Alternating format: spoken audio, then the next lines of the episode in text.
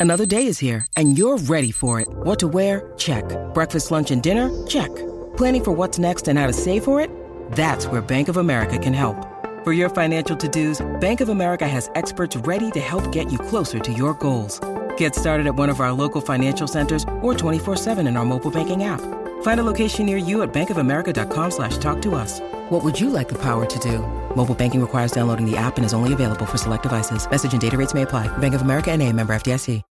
When you need mealtime inspiration, it's worth shopping Kroger, where you'll find over 30,000 mouthwatering choices that excite your inner foodie. And no matter what tasty choice you make, you'll enjoy our everyday low prices, plus extra ways to save, like digital coupons worth over $600 each week. You can also save up to $1 off per gallon at the pump with fuel points. More savings and more inspiring flavors make shopping Kroger worth it every time. Kroger, fresh for everyone. Fuel restrictions apply.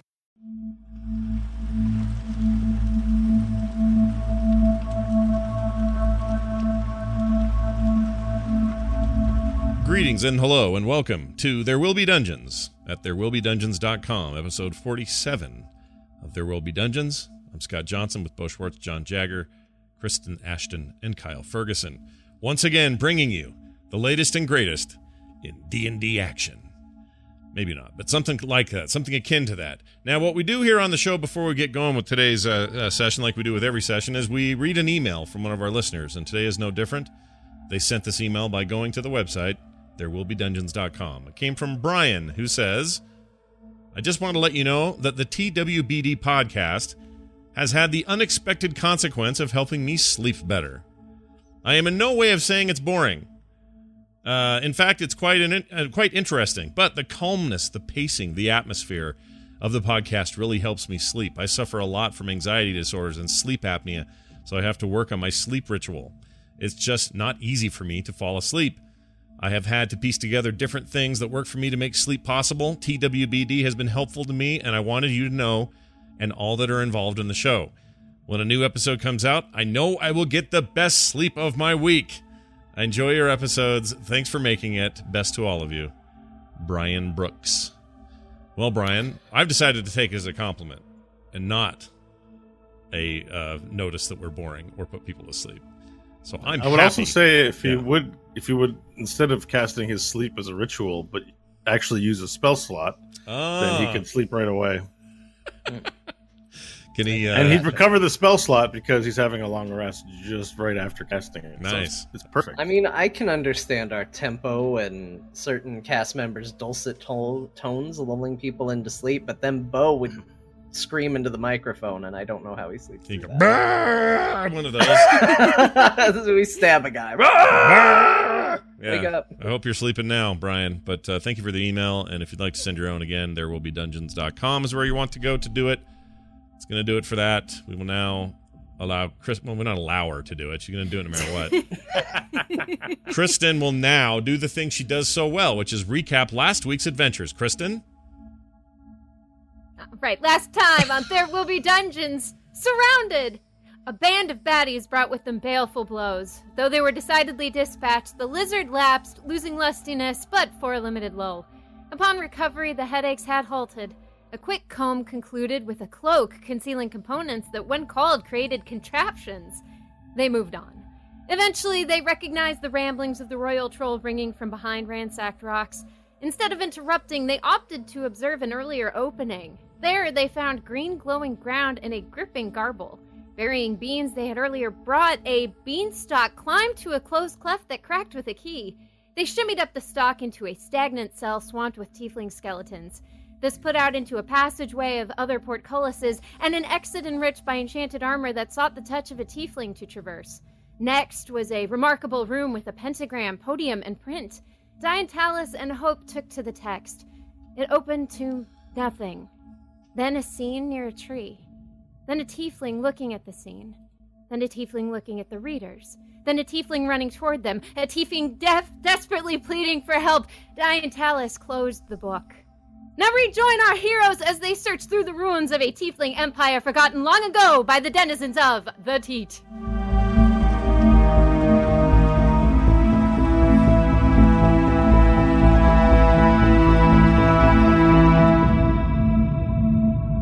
Ah, well done as always. All right, Bo, it's on you now to make it fun. no pressure. well, it's on all of us to make it fun. Sure. Diantalis stands upon a small riser, a stage like construct made of stone, about a foot up above everyone else, near a podium, having just slammed the large book shut atop it. There's a large pentagram etched into the floor, and Nash, Varel, and Hope are standing on the outside of it, observing Diantalis as he studied the book. The room is musty, smells ancient, as if fresh air had not been in here for many hundreds of years. There's a thick layer of damp, dusty, greasy dust on the brick walls and the brick floor. The room you came in, the door to the room you came in, is closed, and there's a second door opposite the other side of the room.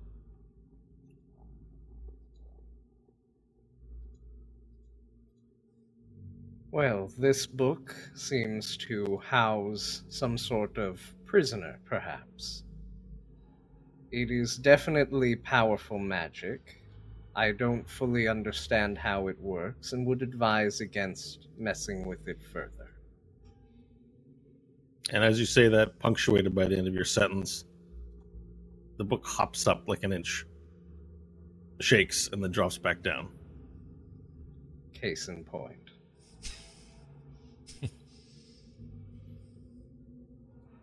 Nash says, Bah! What was in the book? Don't touch it. As I flipped through the pages, I observed a tiefling. Uh, was it a man or a woman? It's a man. A tiefling man who seemed to be able to see beyond the book itself, and then seemed to approach as if trying to escape from the book. And then I closed it.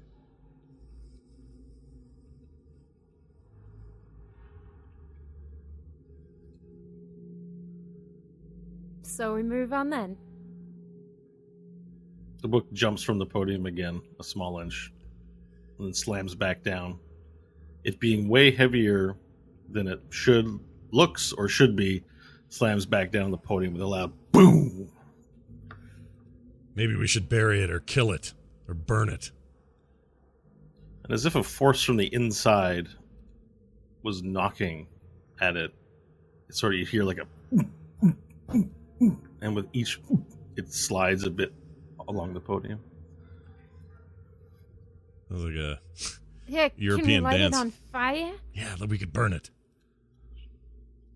This is really your immediate reaction to something magical and beyond your understanding to simply light it on fire. You think we leave it here and nothing happens? It's not. We're not. That, that can't. That won't go that way. We'll leave it here and then it'll follow us or get revenge later or something terrible will happen. We've learned this. You are basically the most primitive people I have ever encountered in my life. He's lived a long time.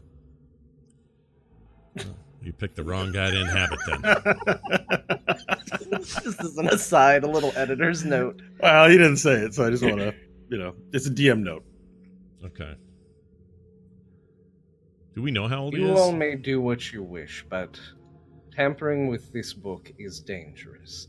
I tried to identify it, and it resisted.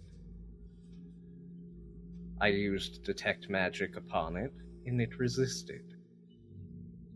This book is very powerful. That should be respected.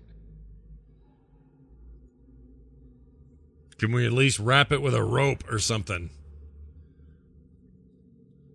We've already tried to lift it. It doesn't want to be lifted. It wants to be opened, and it wants to be read.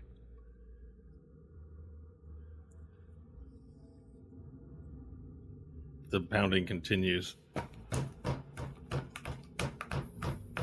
Perhaps it is confused that it is a book and requires clarification. Do we have a writing utensil? What, like a pen? Yes.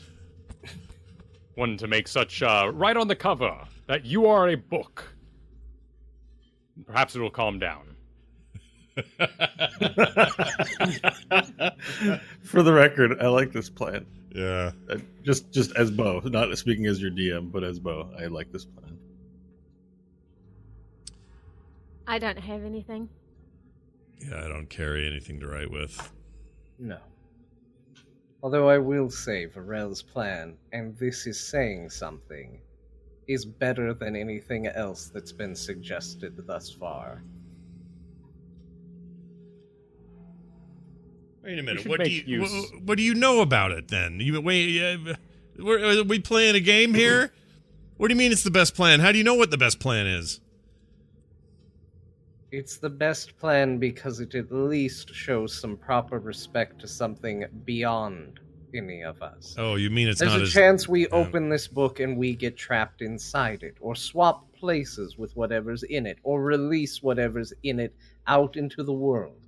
I would think you three, of all people, should be familiar with the concept of how things can go wrong when something locked up gets out. Like yourself. Yeah. Exactly. I think he means my should- idea was dumber than your idea. That's what he means. Well, we should at least tie it down so our followers, our 26ers, don't follow up, open a book, and release some sort of spirit upon themselves. It's good enough. Does anyone have anything to do that with? Hope will kind of casually glance over to the cloak. Oh shit! You can't hide your inventory from the rest of your team. it's all stitched on the outside. All of your all of the Yeah, you're right. It is. Hold on a second. I got to find the uh, the image I made of all the writing I wrote down because I can't remember what's on it. You made an image of Yeah, I wrote I wrote it down and then took a picture of it so I could have it on my screen. Oh, I see. I see. and now I don't remember where I put it. Oh, yeah, yeah, I do. Okay. Pulling it up. you should write it on your character sheet so you can, as you remove the patches, you can take them off. Yeah, I'll just write. I meant to do that and I just haven't done it. Okay, so what are we doing to it again? What'd you guys ask for? Something on top of it? I got your sack. I got your 50 foot long rope. I got 10 foot poles. You need a steel mirror? Got you covered, baby. I got one iron door and a horse. Anyone need a horse? The, rope. Oh, shit. Well, I got rope. I'll give you one of these two 50 footers here. I'm talking that way. Here you go. Take the All right, patch so off you- and throw Come it. Come on down to Nash Magard's Patch Emporium. We got patches for everything you need. Uh, you you rip the patch, the stitching from the patch, and as it as as the patch comes off, the patch transforms into a, a coiled up fifty foot hempen rope. Okay. There you go. There's, there's now there's now rope in your hand where there was once a patch. I'm going to hand the rope to Varel since he suggested it. What is use rope in E? 5e? Huh? What do you mean? Uh, For in terms of action economy, or Uh, d- d- no, just like what's the skill? Is it survival? Like, like use rope in 3.0 was just use rope. oh, there's no use rope. It's uh, more abstract than that. Uh, if if you'd like to know, like, hmm, I think like I would definitely lean survival for like roping, like lassoing an animal, perhaps animal handling. Uh, let me see. Let me see.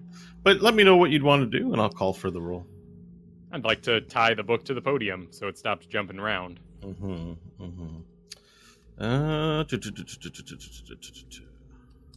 Make a nice solid base wrapping a bunch around the podium shaft and then up and over the top and kind of exit Mhm. down so it can't jump off the sides anymore. Okay, so uh, skill in roping a book to a podium. Uh, we're going to go with uh, uh, what would be the? I guess that we could talk about it to be under survival. I think would be rope Yeah. handling skills personally. Um, I'm hog tying an animal of sorts. Yeah, I mean knowledge with knots and stuff like that doesn't require dexterity necessarily. It just requires knowledge on how to do it. There's like there's an element of engineering to it, depending on how. you- Previously on. Sorry, Wow. I was looking at the cloak and it changed to an MP3 of Bo saying words. I don't know. I don't know what happened. Sorry. Continue. Ignore me. Okay. Um, well, it's better that than I don't know something else. Yeah. It's like um, you know, it's a documentary about anal prolapses or something. Sure. Yeah. Uh, roll your survival check, please, Varel. Tying down that book with But- a but- 23. Okay. I was gonna say how I, I need a description of how you tie your book to the podium. Like very Yeah. abstract instruction. Oh, no, no, no. I, I round the base of it to make Okay. kind of a, a solid noosey sort of structure, and Mhm. then X over the top, X over the top, and then probably over the very top of it, tied the big bow, and then loop the things through the holes like I would know how to do in some sort of survival rope Okay. Boy perfect. Scout thing. That's good. Um, yeah, so you- successfully managed to do it. As you do it, the book occasionally jumps and bangs. Um, it makes it it makes it like a noise as if its weight is just pounding against the podium. It shifts a little bit, but very slightly, like a heavy thing trying to move. Not a you know book would not normally be heavy. How's the podium holding up? Podium seems fine. Okay. It's a it's a the podium itself is a slab of concrete, not uh, wooden, uh, cheap. That wouldn't survive the the years. It's a concrete podium. Excellent. All right, task complete. Calm yourself, book. You are a book. Keep it together, book. Now I fear that I have done this thing. We should have tried the door to make sure the book doesn't hold the key to the door. We can always undo it if it does. it is a fine knot. It would be very sad to undo it. During this time, uh, how long does your detect magic last, uh, Diantalis? I believe 10, 10 minutes? minutes. Let It me would've- just double check. Yeah. If it's ten minutes, that would have elapsed, and you're no longer detecting magic. Yeah, that's gone. Okay. Pardon my interruption. Well, you were saying something. You said while you're doing this, and then you then you asked John, "Did you have a thing to say, Bo?" Uh, no, I think that was Kyle. Kyle. It was they were in the middle of speaking it. Oh, all right. Speaking, not it. Speaking. They were speaking it. they were speaking it. Would you use the powers of your kinship to open the next door, Hope? Yeah, I can do that. And I'll walk up to the door and I'll slowly open it. Or try to. I attempt to open the door, and you notice that it has a similar lock to the one that the previous door you came through, so it does not open. Okay, cool. I'll take the key out and I'll put it in and see if it unlocks the door.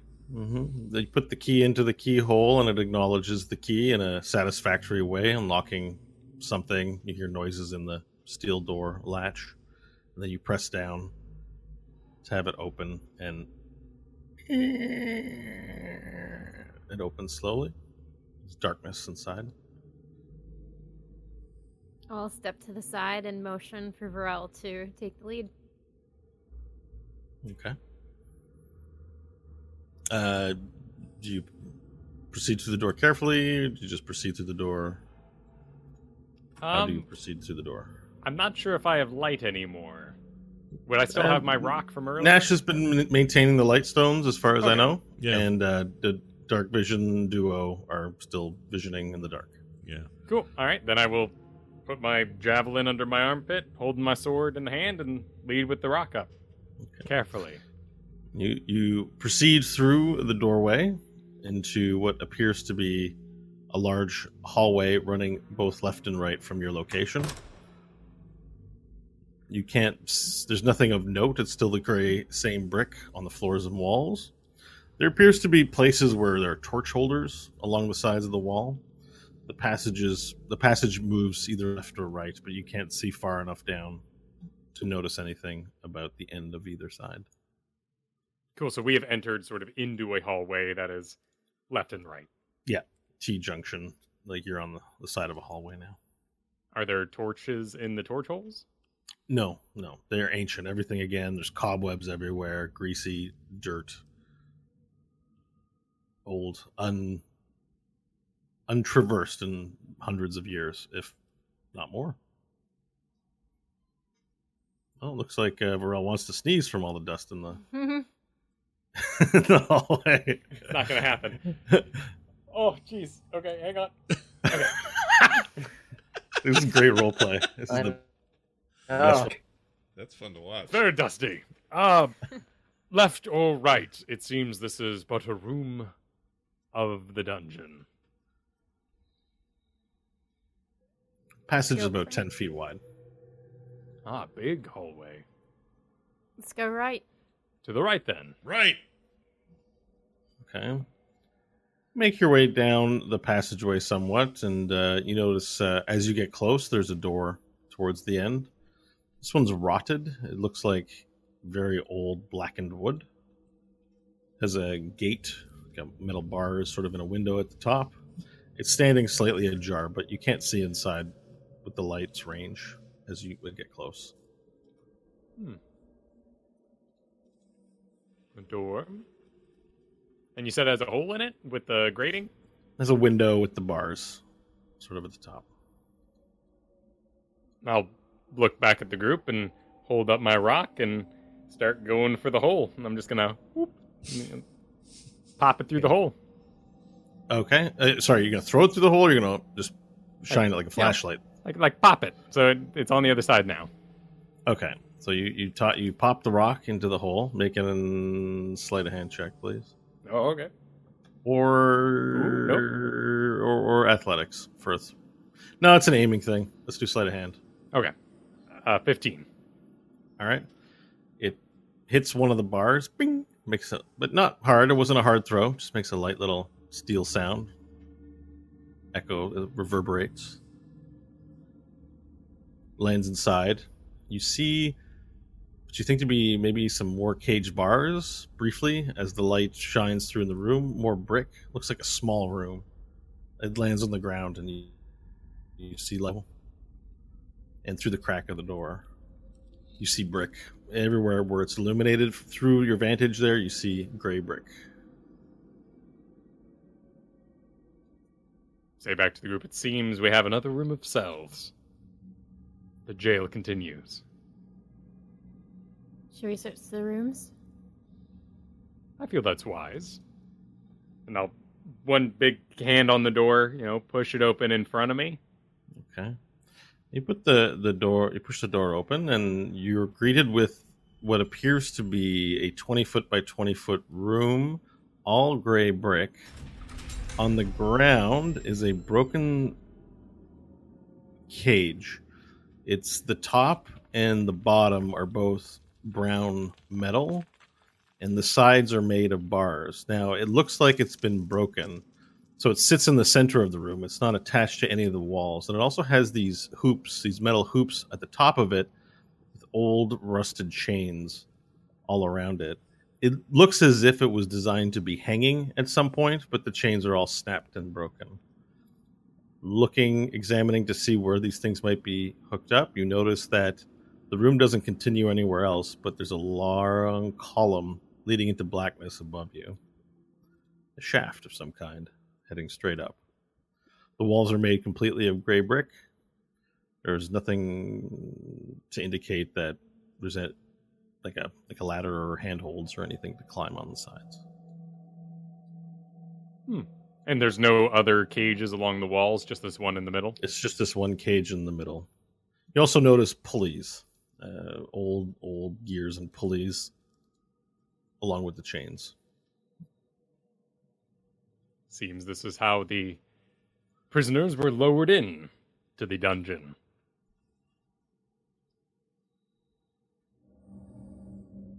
Is the chain still going up the middle, or is it like discarded on the ground? It's Right. all severed and fallen on the ground. It has the look as if it might have been once suspended from some place you can't see up above, and it had f- broken and fallen, and is just lying in a pile. Um, a quick, uh, a more thorough examination, you notice that there's a little skeletal hand hiding under one of the bars that would be like the top part of the cage, the large metal roof of it. Hmm. How tall is the roof up? Not the whole, but the into darkness, but the roof of this room. Um, so the ceiling, uh, there's no, you can't see the ceiling. Your light extends out 40 feet, like 20 bright light, 40 dim. The darkness extends beyond that. You can't see where it goes. So at least 40 feet, as far as you can tell. Oh my.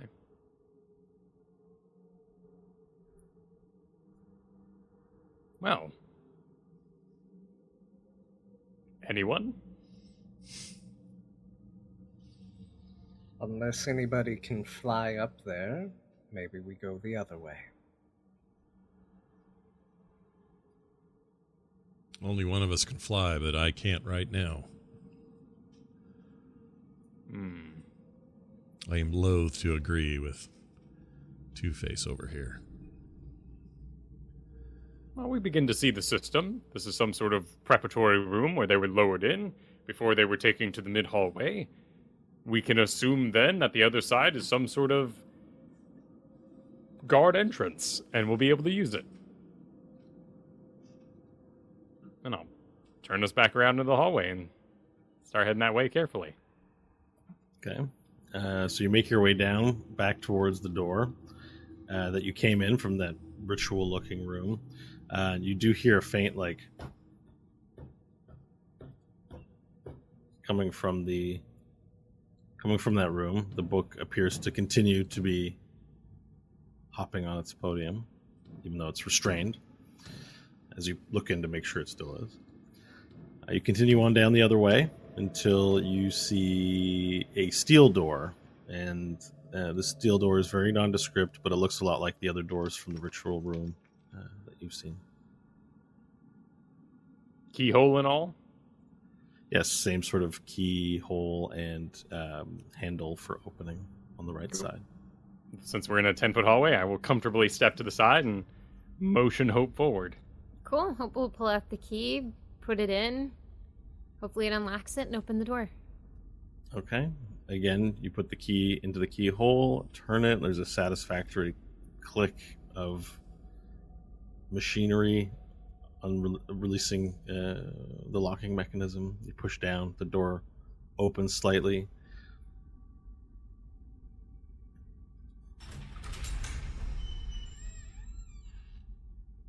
Uh, how do you proceed uh, with entering into the room? Uh, well, with the door open, I'll take a step back and let Varel lead in.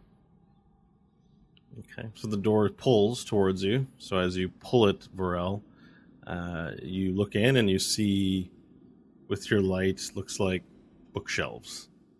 It's hard to make out the far ends of the room. Immediately on your left and right, against the walls, are wooden, old rotted wooden bookshelves. Some of the slats have slid a bit. Um, there's in front of you. There's a large wall shelf in the middle of, like, just placed in the middle of the room of bookshelves and as you peer around there's like it's like a full-on library of books Hmm. I advise no reading. We don't have enough rope for such things. i like it. And I'll lead us in. okay you move in you move in. It's just you move right into the room. There are books everywhere many bookshelves. Everyone begins to walk in. It's hard to tell where exactly you're oriented. Uh, you spend a few minutes looking around the room and gather that there are about 20 20 different bookshelves forming up about four rows and towards the far corner of the room is another door similar to the one that you opened Before we proceed, I would like to take a moment to recast the Detect Magic ritual. Most of these books are probably lost to time, but magic has a way of keeping certain items around longer. Might make us find something useful. Yeah. Very Right. well. And do Detect Magic as a ritual. Okay. So for the next 10 minutes, Diantalis stands there. Uh, do you want to describe how it is you cast something as a ritual? Does it require reagents or things of that nature? What does detect magic require? Uh, let's take a look. It requires uh, verbal and somatic. So, Somatic is arm gestures. No, Yeah. mimetic is arm gestures, right? uh, yes. So, Diantalis So- would somatic is I forget. uh, gestures. Verbal, voice, somatic is gesture, hand gestures. What's mimetic So- then? What's what? Mimetic. I don't know. I forget. Mimetic's Not the one other that one. pops up here. The other one's material. Oh, oh, there's no mimetic. Emma's material. Yep. okay, cool. I Uh, don't know so where I got mimetic from. Then.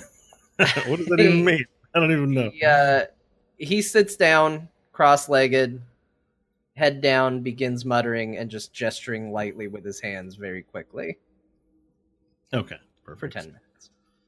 All right. Uh, so ten minutes elapses. You pers- uh, and then you're then awash with a sort of feeling slash vision of the energies around you. The so let me hang on. Get to your. I need to see the spell so I can find out what information I will be revealing to you. Um, I'm on Stanley's page. That's why. Don't want to be there. find your spell here. Detect magic.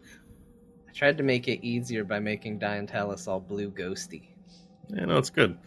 Uh, you sense the presence of magic. If magic, you can use your action to see a faint aura around visible ob- creature, object, in an area that bears magic, and you learn at school. Cool. Okay, so um, you sense magic, the presence of magic all around you, emanating from all of the books. Hmm. Does it feel similar to what I felt in the other room? No, Different. it's a, it's a, yes, different. Do I know what school, different. or is it a? You have to use your action to do that. Right, I will use my action to try to discern the school of magic. Uh, okay, so you learn uh, that the DM doesn't know what school of magic it is. Do you want me to send you the list because I have them ready? Yep, send it to me. I don't have them memorized. It's on this. It's on this page, just a little ways down. There's a, a little table inset in the page that says Okay. the schools of magic. Uh, but while that loads up, I will tell you that the magic in the room uh, does seem to concern the books themselves specifically. That you can tell. Uh, you, you see invisibly a, a kind of thread around them. And let's see. I don't know here. It doesn't. I gotta like look for it through all the stuff. Oh, here it is.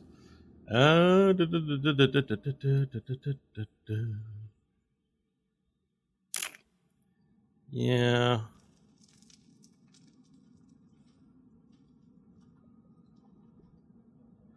Abjuration would be the school. Hmm.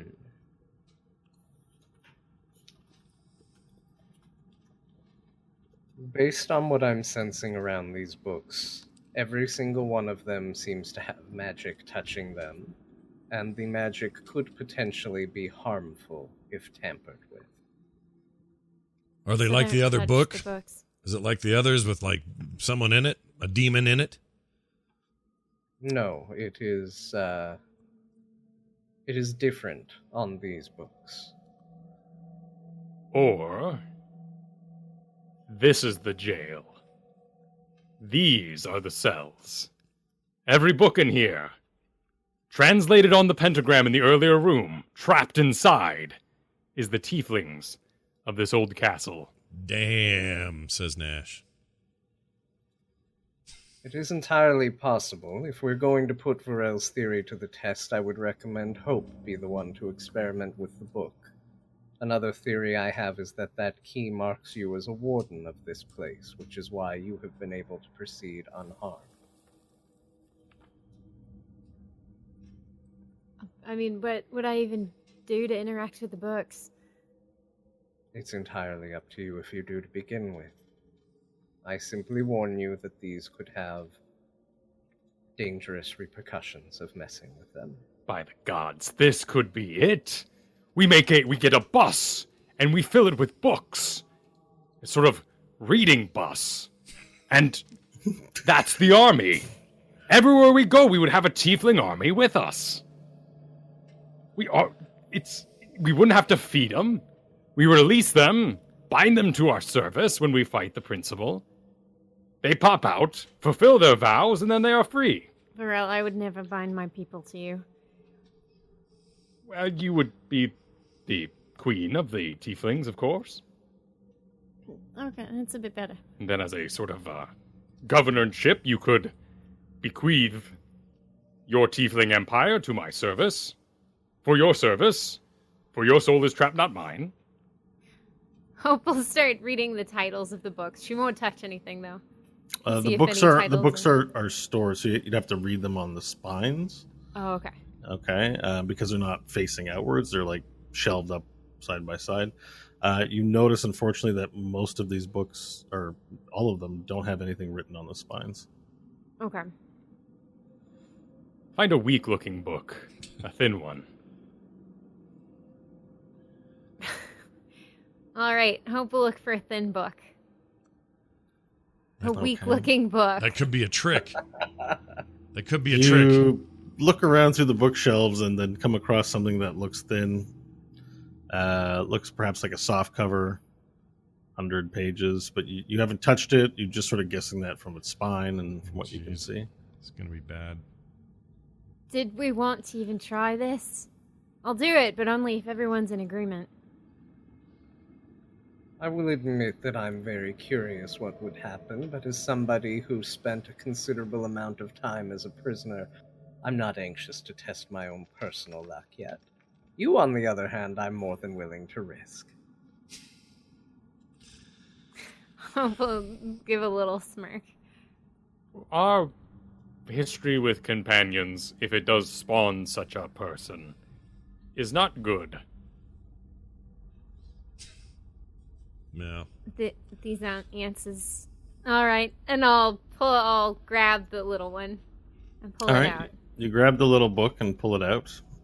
It's now in your hand. You look at the cover and you see uh, written in a language that you understand. It's infernal. Uh, it says Yirlak Exiglial. It says Poems for My Love by Griggy. It's a book of love poetry by Gricky. You- and then I'll open the book to the 1st Mm-hmm. page.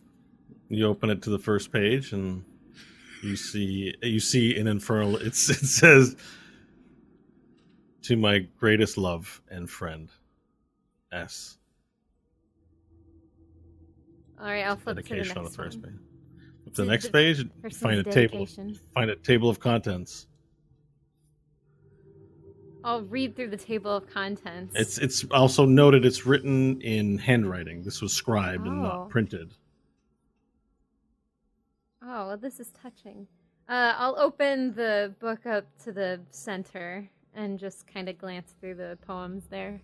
Okay. Yeah, you open up to a random page in the center and you find a the beginning of a poem called Your Beautiful Horns. It's, I mean, nothing's happening. It's just a book of love poetry. It's handwritten.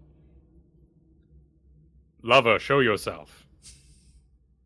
Uh, you don't understand what's in the book. She doesn't. Oh, she said it was love poems. Never mind. Okay, you're good. Continuity preserved. Yep. And then I'll flip to the back, the end, to see if there's anything there. You flip to the end, and you see the last page of whatever poem was last, and uh, and it just ends with a little page to separate the back cover and the last page of text, and that's it. Maybe not all the books are magical. Maybe some are just random. How are we gonna know? Wave it in Diantalis' face. Do it. It's a book of love poetry. I'm not going to disrespect it like No, that. it would. This is very precious. But does you it believe have? Diantalis reading a book is disrespectful? Is there any magic in it? Ma- fi- uh, there's no magic in it. Then we're looking at the wrong books. Close it up and put it back on the shelf. And then I'll roll a perception to see if I notice any titles that seem out of place or might be more magical.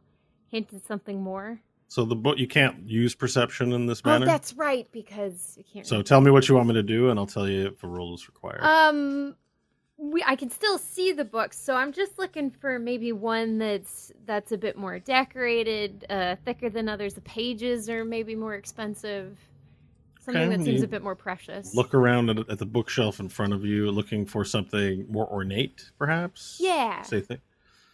Um, and you okay? Uh, your attention is drawn to on the same shelf as the love poem. There's a appears to be a book with um, a rather large spine. Looks like almost omnibus edition of some large text. Uh, has a um, sort of like an opal fastened into the spine, and some interesting layers over top of like leather. It's like leather bound, but then there's another layer of leather. Cool. I'll go to pull that one. Okay. You remove it from you remove it from the shelf, and it's quite heavy. Hmm. And you flip you flip it over to view the title, and it says uh, it says um, in infernal, and this is a pretty difficult translation because the words seem quite long. Appears to be a dissertation on various pipe techniques for constructing irrigation systems and farms. Oh.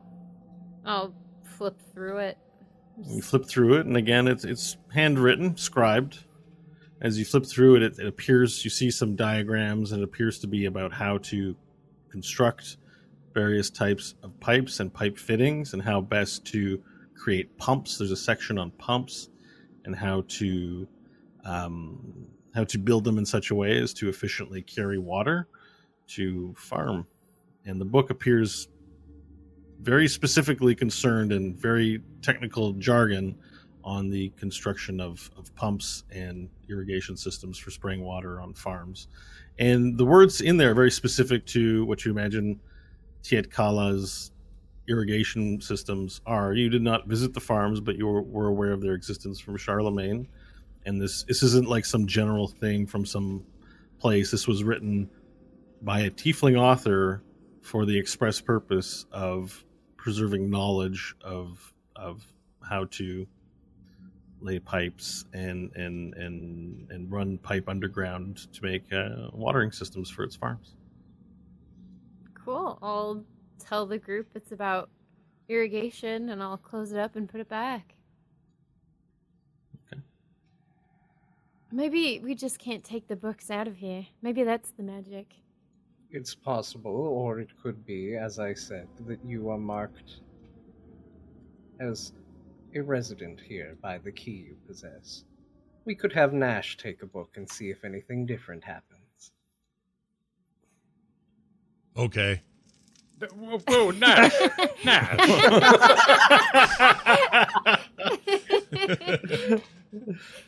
I'll do a if the book. books bite off your arms and you bleed, Diantalis will feast on you. This is a trick. Yeah, it could be a trick, but It's Oh. definitely a trick. I mean, but think of all the knowledge we would gain at the same time. Sacrifices. He can't even read the Win-win. books. maybe we should have her open all. Hope should open all books because if she's protected by being the key keeper here, there's no chance of trouble from her. But maybe she could throw one that's suspect on the ground, and I could circle around it and poke it with my. Uh, oh, I don't have my stick. Uh, I could throw uh, something at it, and if it doesn't like me, then we'll know that these are only going to be innocent little poetry books for her, but heinous, flesh-eating bastards to us. Hmm. So you're saying you want Hope to throw a book on the ground and you're going to hover around it. Yes. Or something. We just I need to poke at it. I've got a I've got a blade here. I can poke at it and see if it reacts to me differently than Why her. don't you just touch a book? You don't have to pull it out. Just touch one. Like the worst peer pressure from your friends ever. Just touch a book. They're magic. What's the harm? All right. I am going to do that. Fine, Okay, I'm touching a book. Are you looking for anything specific, or just gonna do whatever? I'm looking for one that is um I want uh boy, that's a great question. I, no, just a random one. Just something in the Okay, everyone's just view. out the first book. There's this brown-looking, tar- tattered book. Like whatever. You didn't even look. You pull it. And you grab. uh, You grab it or just touch it. just uh, touch it first. I just got like this first. is so I just do important. this first. Don't- Just, ta- okay, just you tap touch it, and yeah. there's no reaction. nothing at all. You touch it, pull back, and nothing happens. Okay, now I want to reach out and grab it and pull it out. Okay, I'm reach out and you grab a book, pull it out, and I'm you have holding- it held up in I'm between like your this. index and thumb. Yeah. yeah, and nothing's happening. Okay. I'm going Sword to at the ready. Yes, please. I'm going to uh, drop it on the floor. No, do so? Nash. It's You okay. drop it on the floor. yeah, I'm gonna drop Mm-hmm. it on the floor. Done. All right. Is it face? Did it open? Is it is it flat? Like what's the position of it now that it's fallen? It, it dropped closed, Okay. flat on the ground. All right. I'm It's gonna ti- it's title facing up. I'm gonna pull out the dagger I have in my inventory, which has No, Nash, do not stab that book. I'm not gonna stab it, Hope. I promise. I'm just gonna open it. So hang on a Okay. second, and I'm gonna squat down, kind of. I don't know. My Korean brother does this all the time. Just squat really tight. Squatting. Yeah. They, the Korean culture is so weird. Yeah, he's so good at squat. He can squat for three hours and not have it hurt or bug him or lose blood. Anyway, so I'm gonna I'm gonna get down there. oh my god. Not you have a all right, what? Scott? I mean, blood circulation is what I meant. Circulation. Okay. So I'm gonna take my little knife blade and I'm just gonna reach way out, put one hand on the ground, reach way out, and just flick open the cover and then back up. You flick open the cover, and a few pages, due to the velocity of flipping it, Okay. a few pages flip open, and it settles open on some pages. All right. You see infernal text. I'll, re- I'll lean in and go. I don't speak this language, but it doesn't appear to be doing anything. And I'll knife forward a little more into the pages, like just dig into the flesh of the pages and flick it. Yep, you flip a few pages, and then you get to a page that is quite erotic. There's a naked woman riding a man uh, in a field. In a field? Yep, Is it unique or basic? it's like a it's like a pop pop art. I don't know. It's just like somebody's crude drawing. like pop up book? Like the if we, no, if no, we not a pulled pop little- up book. It's just it's just a you know cartoon style drawing of a pornographic image. All right. Um, I'm gonna go. Oh, now we're getting somewhere, and look behind me to see if anyone has a face on their face. behind you. As a pop up. You look behind you at another bookshelf. Oh. All right, I'm gonna flip past the uh, the the porny the porny man riding a, or whatever's going on there and keep going. I'm gonna keep flicking. There's you keep flipping. There's more text. I'll flick till the end if nothing stops me. You keep flipping, and you find a few more pornographic uh, images. for it. Yeah. It seems like they're the same characters. Uh, you know, they, they the pictures the artists have drawn have made them look sort of similar. So maybe they're the maybe it's a storybook of some erotic nature. Okay. Um. Well, I'll get to the end of it and go. Well, all right. I guess this isn't one of the books. It didn't jump out and bite my face. Sorry, Diantalis. Didn't really Trust work out. me, I'm far more disappointed than you. So anyway, now we've learned something. Shall we proceed? Hope we'll go pick up the book and put it back. Okay, you pick up the book entitled uh, "Lustful Fields." I grab her and go, Also "Aren't you curious? Aren't you curious? What does it say in there? It's a lot of That sexy time in there." Well, all you had to do is ask. The title is Lustful Fields. Now, now, what what do you want me to read from? Nothing. I just want to know why. wh- What's the deal here? Why they're two? What's the drawings about? Like, what is it? Just about two people doing it? Drawing. And I'll flip through and see what kind of drawings he's talking about while scanning the text. I to mean, you get find a- the you find the pornographic images. It appears to be from the words that are jumping out at you, and you stop. There's a tiefling farmer out on the farms here in Tiet Kala, and he loves uh, he loves the wife of another tiefling, and he ends up in having you know a tryst or is it a tryst an affair? Yeah. you know, with her, and um, they keep it secret from the husband, and then and he wants to be with her, so he plots to kill her husband, and she helps him, and then they kill her husband, and they live happily ever after, but have lots of sex in between, you know, the key plot points. Yeah, well, Saucy. that's what it's about. Fifty Shades of Grain, says the chat. That's pretty good.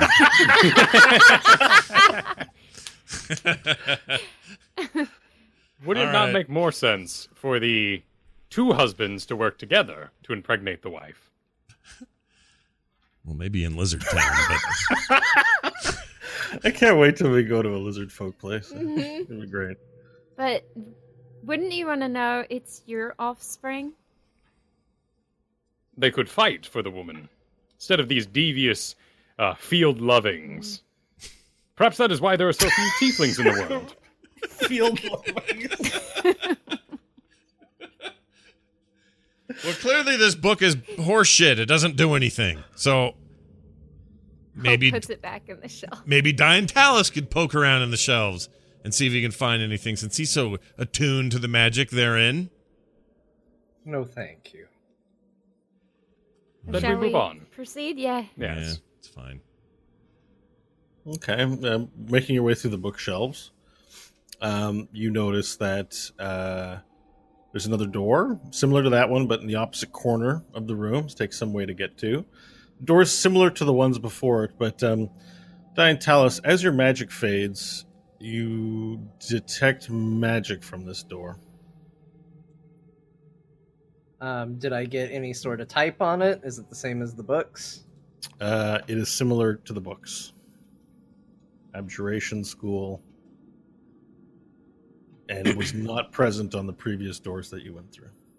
Um, I think, honestly, with the books kind of being a bust and uh, Nash already ribbing him for it, I don't think Diantalis tells anybody about it. Okay. So the rest of the players, you did not hear that last thing. Wipe it from your memory. All right. Well, we approach the door. I once again step aside and motion Hope to. Cool. Is there a keyhole on it? Mm-hmm. Awesome. I'll put the key in the hole and I'll turn and see if we can open the door. Uh, you put the key in the hole and turn it, and you hear the satisfying, satisfying, satisfying, Satisfying. clink, clink, clink, clink. But then you hear a different sound. You hear, and the key shoots out, and then you hear a slam behind you. And as you look and peer, you see the door behind you has been closed. And then you hear clunk, clunk, clunk, clunk, clunk, clunk, as if something's tightening behind the walls. Something's tightening behind the walls. I'll go pick up the key wherever that shot off to. Yeah, it's on the ground in front of the door. Okay, I'll pick that up and pocket it. And then look around. Okay, you, you look around, you peer, and it's silent for a moment. The party just waits to see what's about to happen. All you can see are books and bookshelves, the light from the light stones. And then the books jump off the shelves and they fly all around the room. And one grapples your face. Oh, Oh, grapple check. Book grapple. uh, 17. Okay, uh, you manage to swat it away, Varel. The books fly all around as books start flying off the bookshelves everywhere, swirling around the room. Place is filled with books, and one tries to grapple your face. Stanley, Diantalis, books also try to assault your face as you try to break them off. Everyone make a grapple check, please. I got a natural 20. Okay, you knock the book away. You said that so chill. I know, I was actually really excited about it, and then I remembered I'm playing Dying Diantalis. I gotta be cool. Yeah. Seven- 25. 17. Okay. Um, uh, Varel, you also notice the book's assaulting you. And you, you, you switch your, swing your hand, knock it away. But Nash, unfortunately, you get a book att- attached to your face, and it's the pornographic book, and you have a big. it's the picture of the woman riding the man in the field that is stuck to your face, and you can't see anything, and it's attached right now, like onto your face. Everyone roll for initiative. Oh, my lord. 17 was a good roll. Just saying. Yeah, but it's a contest. I rolled better in your case. I know. Uh, 20 for initiative. It's an excitable book. Nat 20. So add your modifier to that. Oh, Do yeah, you have duh. an initiative modifier? Sorry, I got so excited. No, I don't have an initiative modifier, do I? Do I? Okay. No, I don't. So Nash and Stanley, you have the same rolls. Varel Hope, 14. 14 for Varel, Seven. 7 for Hope. All right.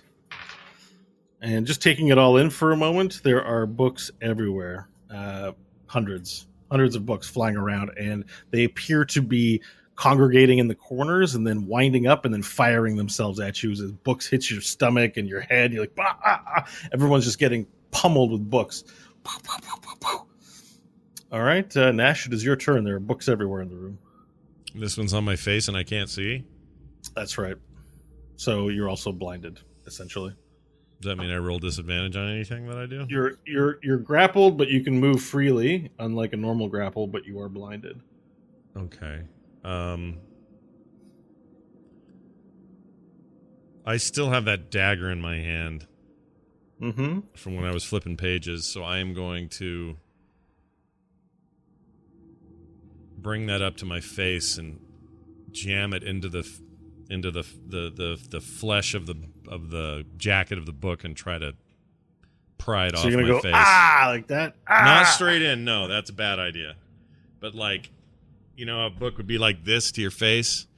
I want to Yeah, like, it's on your face right now. I want to grab it with this hand and just, with this other hand, just jam it up into the little spine of the book or, or somewhere I can take hold and try to peel the thing off of me. Okay. Um, attack roll. We'll do All that as an attack roll. All right. Sixteen. Okay. Uh, you jam it in. whoonk, Uh, it'll- the life force from it appears to wilt, and you just easily like whoosh, as you stab it and pull it off, and you now have a book stuck to your stuck to your dagger. Okay. Um. I guess that's all I have. I'll, I'll Stanley. wait now. Yeah. All right. Um, I'm assuming they're they're all right up in my business, right? They're everywhere. Okay. Uh, I am going to cast uh, Sword Burst, Mm-hmm. uh, which means every creature within five feet of me has to make a Dex 16 save. Okay.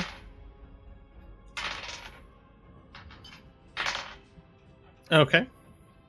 Uh, Some fail, some do not. Uh, everyone that failed is going to take eight uh, force damage. Okay. And so, what does a sword burst look like? You, you Uh, so, uh, concentrate, say a word, and suddenly uh, spectral blades swirl out around me, uh, just arcing through everything in a in a circle around me. okay? They arc in a circle around you, taking out eight books. Ooh, take that, books. The books they, they slice through them, slice them in half as they fall to the floor. Pages are everywhere around you. There's a big cloud of pages all around you. Um, and then, I, you know, why not? Uh, just to try and take out more books, because we're surrounded as a bonus action, I'll pull out diplomacy, send it, and send it to go try and strike some books. Okay. Attack roll. Uh, that's going to be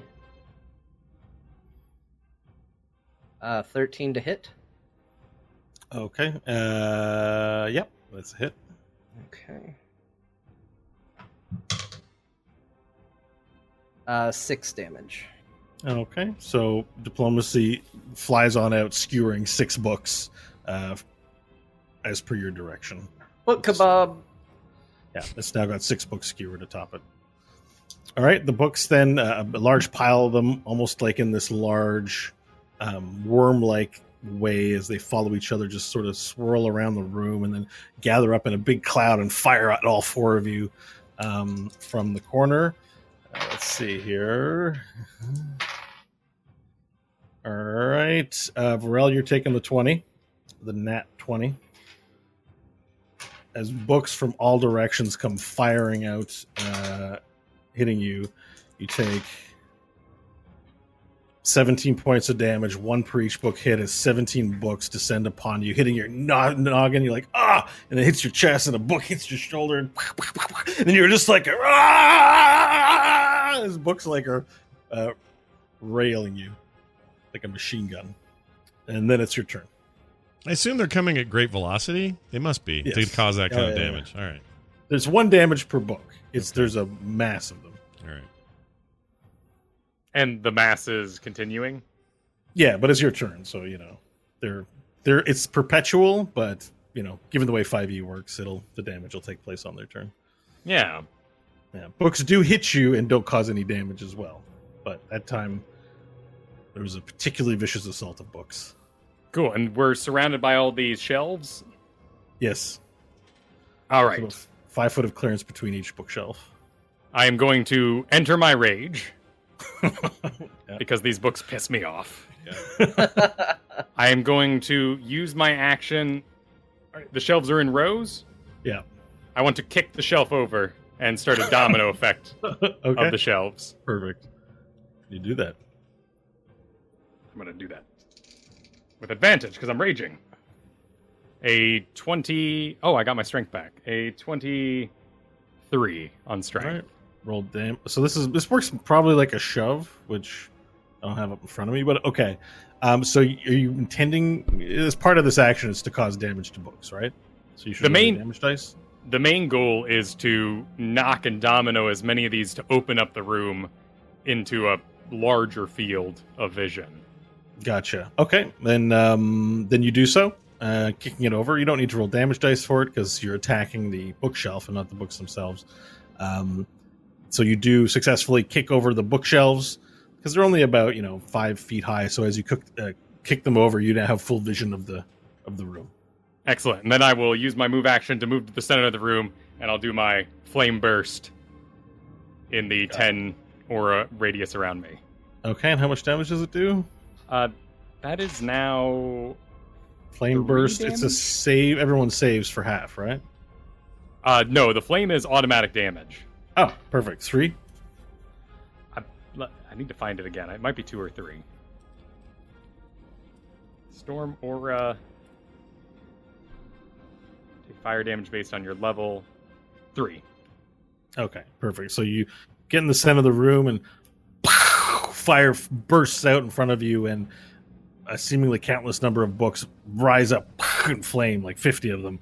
You just burst them all, and they all start catching on fire, and now they're flying around on fire. And some of them, many of them fall, but some of them remain up, uh, flying around. Excellent. Okay, Hope. All right, Hope will pull out her Bowie knife and she'll just start cutting at anything that gets too close to her. So as a ready to action, or as soon as As something the- attacks you? Her attacks. Okay. Since the books are going all around, she'll aim at the ones that are closest to her. Okay. Roll your attack rolls then. Okay, the first one is an 8, Mm-hmm. and the second one is a 22. Okay, you get one hit. All right, the damage would be 8. All right, you swing the Bowie knife around, slicing at anything comes near you. Whoosh, whoosh, whoosh, whoosh, whoosh, whoosh, whoosh. Uh, taking out eight of the books. Is there Cool. anything else you'd like to do? Nope. Nash, it's your turn. Okay. You have a book on your Bowie knife, or your regular dagger, I mean. It's off my face now, right? Yeah. Okay. Stuck to your dagger. Uh, cool. Can you tell me what kind of damage these are doing? Is it bludgeoning? Did- Yes. Okay. That would be your best guess, since, yeah, they're not sharp. Yeah, it's definitely not piercing or slashing. So what I'm going to do is uh, cast Blade Ward. Mhm. This uh, extends my hand, traces a sigil of warding in the air. uh, until the ne- end of my next turn, I have resistance against bludgeoning, piercing, and slashing damage by all weapon attacks. Great. Uh, so I'm going to cast that, and there's nothing but just a it's just self cast. There's no I don't have to. There's no saving throw. There's no nothing. I just No, you it. have you now have that buff. Is it concentration? Uh, nope. It just says. Nope. Just says cast on self. Let's see. Effect in combat. And its duration is like a minute or something like that. Probably. yeah, it's one round duration. So by the time I get to my next turn, it'll It'll be done. It'll be gone. okay, perfect. So I'm cast else you'd like that. to your turn. Yep, I'm going to cast that. That's counts as an action, and then, um, uh, I'm going to do a. How can I do this though without the knife? Hold on, I'm trying to see if I can even do this.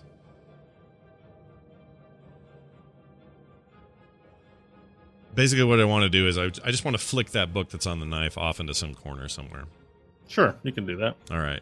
So I'm just going to go. action. That's your free action. You flick it off. Yeah, and I just go, and I flick it that direction against whatever wall or thing or other book is in my way. Excellent. And that is my turn. Diantalis. All right, we're gonna have diplomacy try and add more to its kebab Mm-hmm. uh, with a uh, 15 to hit. Okay, roll damage dice. That's a 12. Okay, it continues weaving through the sky, piercing flaming books and books alike. The one that it grabs it flames, lets the other books on fire, and now your sword is a full flaming kebab. As it impales 12 more books and runs out of space to impale anymore. Okay, it's good to know. Uh, and then, kind of seeing that the potential to hit more books exists with Eldritch Blast, because I can line them up maybe, I'm gonna fire two beams of Eldritch Blast um, at the books.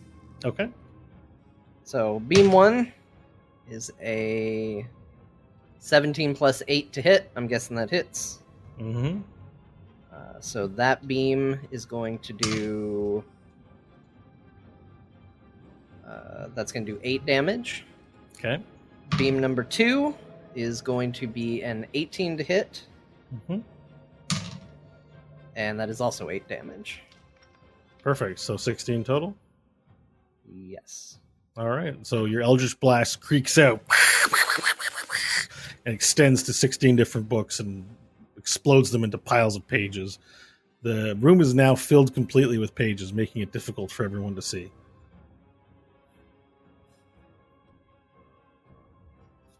And as thus, i- i- is there anything else you'd like to do with your turn? No, that's the end of my turn. All right, there are pages, uh, flaming pages, regular pages, swirling everywhere. But another, uh, another cloud of books circles up in one of the corners, and they're not like some of them are open and, and chomping, and some of them are closed and just spinning like ninja stars, and they're just like flying around. They all rear up in the corner and assault uh, the party. Uh, Hope, you you're safe. They fire around you. You get behind a get behind a piece of bookshelf. Uh, Diantalis, you were not safe. And what else? That's a shame. By the way, I don't know if I told you, Varel, but that one that I had was a crit. I don't know. I should have mentioned that. Oh, yeah. The last one. Yeah. So you take, uh, but you do take twelve points of damage. um, uh, Stan or Diantalis as books. These ninja star style books just like start pummeling your head. You're like, ugh, ugh, ugh. There's like twelve books assault your body. Nash. Well, you're safe. The books swirl around you and miss, and you're like dodging with your sweet cape. You're like, Wait, did they Uh, miss? Varel- They did. Did they miss despite, uh, regardless of whether I had my ward up or not? Yeah, they just didn't hit you. Shit. All right. Um, like I, I I have to make a roll. No, no, no, no, no. It's all good. Uh, I'm just sad about the way it went. And then uh, Varel, the books continue to assault you. I believe an 18 will hit you, right? Yes. Yeah. Um, and you take another 11 points of damage as books just like they they rail your body uh, viciously. Sweet Okay, volume raging, so half damage six.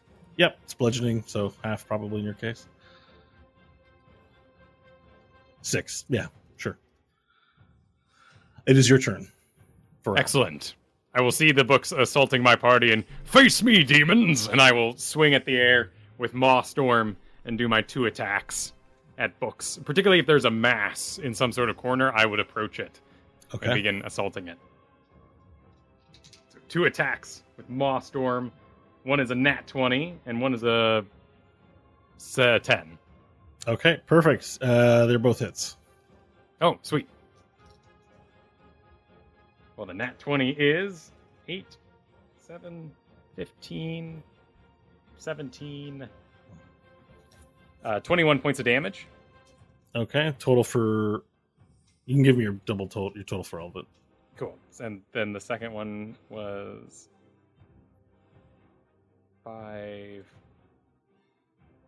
uh, nine. So 30 points of damage total. All right, so you rear up and begin going to town as you just swing your sword all around. You nearly clip Nash in the head as the sword is like it's such a small space. Every, your party is also dodging you in addition to your sword swings, and you're just like ah, cleaving swords, ah, ah, and just like ah, just cleaving at books in the air and swatting them out, cutting them in half, pinning them to the wall, and just going nuts. And you take out thirty books on your turn. Damn. Uh, Excellent.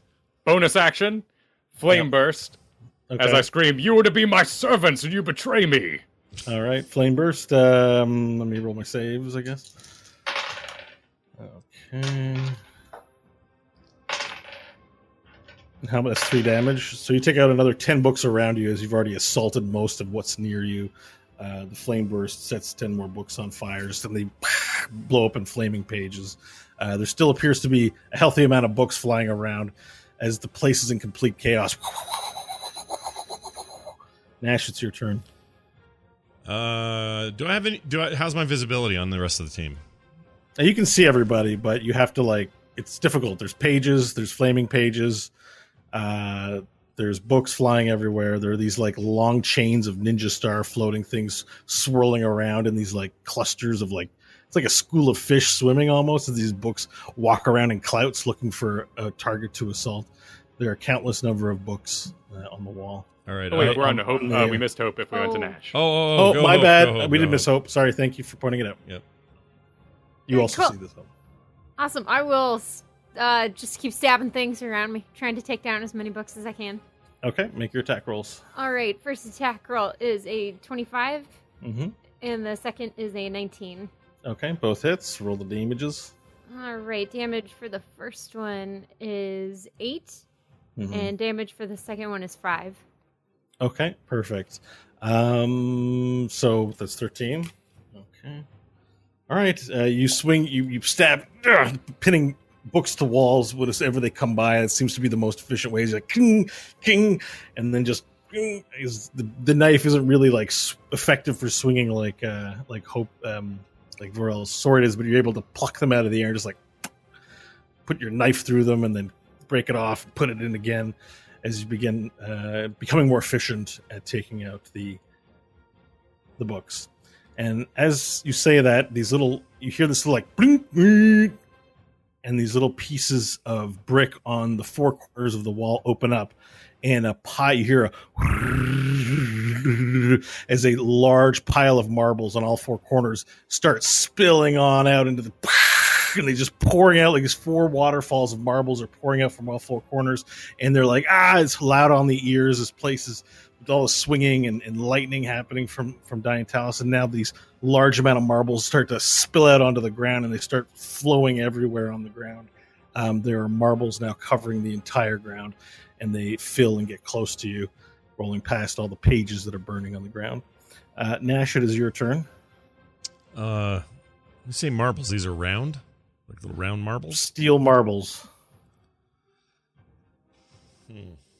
Do we perceive they're meant to make us trip and fall and stuff? yeah the, the ground is slowly becoming becoming covered in marbles Shit. if you move anywhere you'll if you have to step anywhere and move you'll have to make you have to tread carefully Okay, I'm going to stay where I'm at. I would like to target one of these columns of swirling books that you described, Mhm. not just Yeah. random pages or books in the air, but one of these columns. And I would like to cast fireball, or sorry, bolt, not ball. Mhm. Everyone calm down. No ball. I'm going to do firebolt. Uh, fire seems to be pretty effective. I, I noticed this from Varel, and I'm going to say the following as I do it. Okay. This battle is down to the wire. These books are dicks. Eat my fire. And I go, and I throw one over at that stuff. All right, let me roll do your attack roll. Attack roll. Here we go. 13. All right it's a hit roll your 2d10 Okay. uh, that would be a grand total of eight damage points. Mm, and your suspicion is confirmed as the firebolt springs out and swirls around, and it seems to just, even if it grazes something, it lights the books on fire. You deal double the amount of damage that you would otherwise, totaling 16, and 16 books burst into flame.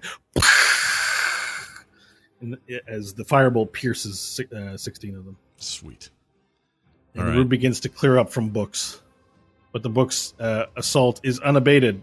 Diantalis, it is your turn. All right. Uh, There are marbles all around your feet.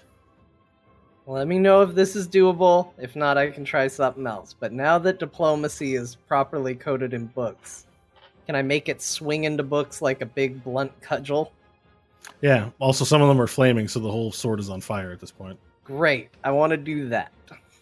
Okay, you want to swing it like you want to whirlwind it around. Yeah, I want to have it instead of stabbing. Now it's spinning. Now it's a spinning sword of death. All right, make an attack roll. Natural twenty. All right, roll your damage dice. Yay.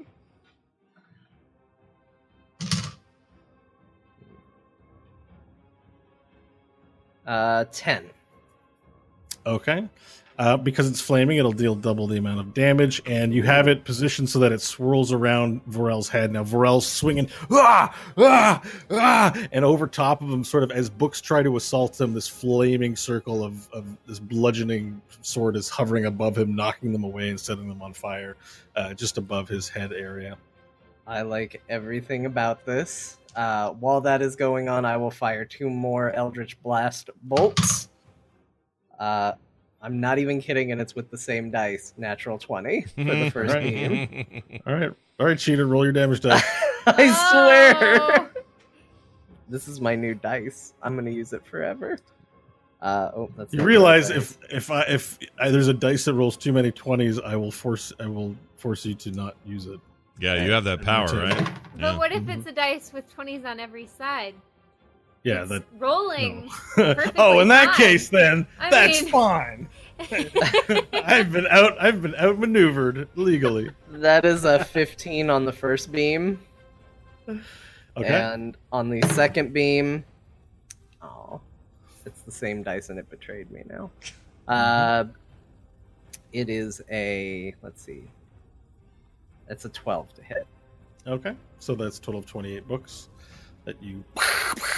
While, the, while your bludgeoning sword is there and all around Varel, you're just catching them as Varel's about to get hit with them, and just like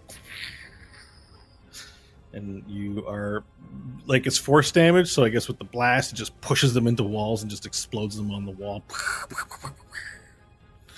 all right um Varel, your turn All right. Uh, so the mass is disappearing. The books are being handled. yeah Uh, looking at the wall, is there any stem to this tide of marbles? uh they, they're now fully down on the ground they've they've during this round they they've emptied out and are now all on the floor Okay. Uh, I will. Any more masses of books worth targeting? uh there's a few i mean you can't do a count in, in the seconds there but you've definitely thinned them out by several hundred at this point Okay. I will remain where I am then and continue to swing at books and thin the line. And a 9 and a 19. one hit 16 points of damage. Okay, um, and you continue swinging. This time, you, you're swinging so much and so hard, you just end up in, in a whirlwind, and you're now spinning in the center of the room, just racking books on your sword, splitting them up, and you destroy another 16 books. Excellent. And then a flame burst. Okay, and that's uh, saves, uh, and you finish off with a flame burst, blowing up the rest of the books around you, and the room falls into silence, except for one book, Hope, floating straight at you. It makes its attack, but not before you can also attack it. Time slows down, and the camera pans in on your eyes, I'll, and then it pans in on the book. flip the knife in the air, grab the handle, and stab. All right, and as you stab it, go- it goes, and then it cuts to Na- Varel- Nash's face, and then Diantalis's eyes, and then Varel's eyes, and then the book flying, and you stabbing it. Make your attack roll. Natural 20. Okay. Uh, so it tries to ninja star itself into your face, but you are too quick and you react quickly and stab it into the wall. And it's the last of the books. I hate this library. Let's take a break. Yep. Perfect timing. Perfect Sweet. timing. Uh, right. Thanks, everybody. Hang still, or hang still, hang tight. We'll be back in moments from now. Well, a couple few minutes. Uh, yeah, keep tight, hang still. Hang sense. still, Yep. keep tight, and we'll be back shortly with more. There will be dungeons. Don't go anywhere.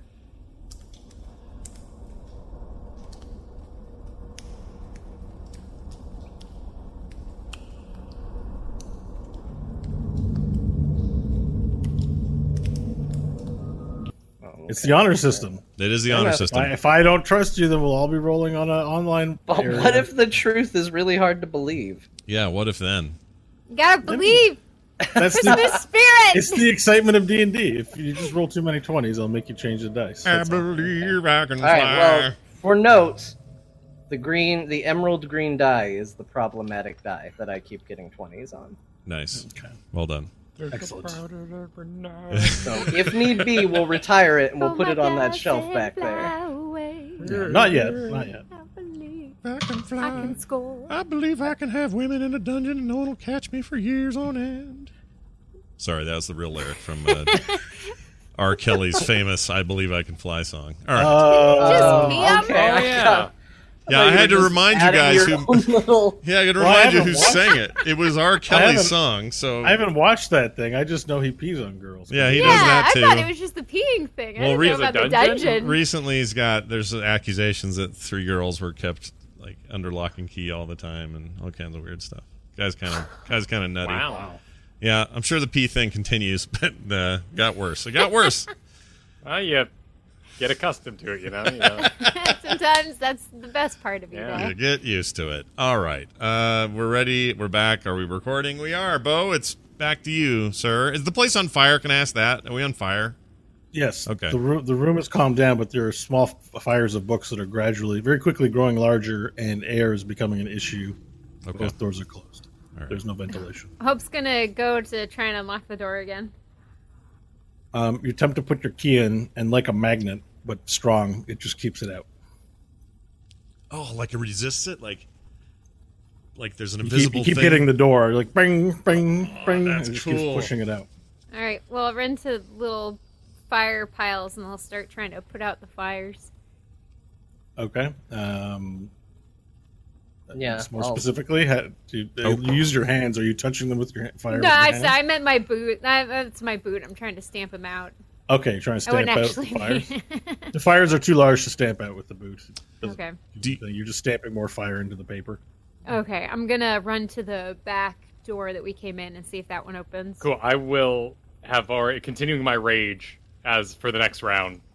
I'm gonna attack that door and get it open. Uh, You said it was a steel door, right? Which one? the one that The you get- the one we entered through. Yeah. The one you entered through? Okay, make an attack roll. Cool. I, I mean, I, it was a steel door, right? Or was it a? It was what a steel door. Cool. I'm going to, uh, not Maw Storm it. I'm gonna slam it, kick it with your with your kick with, of with foot. my, Okay. with my body. With it, I'm gonna, yeah, yeah, slam. it. Body check it. Cool. Body check the door. Uh, twenty-five. Okay. Roll damage dice. Uh, I guess it'd be an arm strike. So five damage to the steel door. Yeah, and it would also be bludgeoning, which it's resistant to, and uh, so it takes two damage. And you sort of "Ugh," slam it, and it doesn't budge. Cool. So the locking mechanism is not is too strong to. Oh, Kick well, open. you body checked the door. You didn't target the hinge. You can't see the hinges from this side because it doesn't open inward. Right, right. The dam. I'm saying the damage is done to the door itself, not the the hinge or the like the mechanism isn't like crank or anything. Yeah, yeah. Okay. Body checking the or slamming the hinge might not produce a lot of damage. Does anyone know if acid from my acid splash is flammable? Does anyone You know? can find out. It's not. Okay, well then I'm going to try to put out a big corner of this fire with a with a nice broad acid splash cantrip. Or you're going to cover it in acid. Yeah. Just I'm not the whole floor, not not so we can't get out of there, but just a, No, a you're, place. you're gonna find you're gonna find places where you, there's fire and splash your acid on top. of it yeah, to see if I can't put it out, smother it out. Yeah. Okay. Um, I need a quick second. So if you guys want to do something, Uh, Like dance golf. or Uh, tell a fun. give my Limerick. dog express my dog's anal gland. I mean, I guess I can tell you during this time, Diantalis, seeing them trying to strong arm Okay. their way through it, will start going around the room looking for anything Because- to push or maybe a way to open the door. okay. Um, because uh, I didn't anticipate what you were asking for, the flammable part. I thought you were just going to use it somewhere else. Um, I did have to sort of look up generally as acid flammable It before you. shouldn't So before you make the action, uh, It shouldn't. Acidic should not be combustible, but I don't. But but this is not my world. It's yours. Mineral acids are not flammable, but they can react with their substance to form flammable products. Organic acids, on the other hand, are flammable, particularly those with long hydrocarbon chains, such as decanoic acid. it's a question that needs answering. Is it organic or is it mineral? It's the great Spider-Man question of our time. Am I shooting it out of shooters, or is it coming out of my ass? You decide, Bo. Um, well, it doesn't specify, uh, so maybe I'll look That's for my five favorite rule. part of the cartoon. yeah. Are when these he ran out of the shooters? shooters and magically he had to turn around out and go, "Take that, Doctor Octopus." You'll be glad. To... Sorry, what? Uh, you'll be glad to know this rule has come up in 5e rulings before. There's plenty of answers. Oh, good. Uh, yeah. So generally speaking, it is not flammable. Okay, that's the majority of results I've returned. So okay, you begin to put out fires using the acid to throw it on top of books. However, it begins eating away at the books instantaneously, creating these, you know, this void, this melted paper void where you put the where you put the acid on top of the fires. You run around and quickly do this, and within a you know minute, you've got all the fires out. Uh, you're welcome, everyone. Thank you, Nash. Sweet. There's now um, a different kind of uh, byproduct occurring with the acid eating away at the books. Not poisonous, but it does appear to fill the air a little bit with a gas. That should just be paper waste. Like pulp. I'm gonna hear about it. There's a chemist listening right now, going like, "Oh, sh- I gotta write in." Oh. Yeah, somebody. Well, for that guy, Uh, I'd like to note that I can hold my breath for 15 minutes, but otherwise we're fine.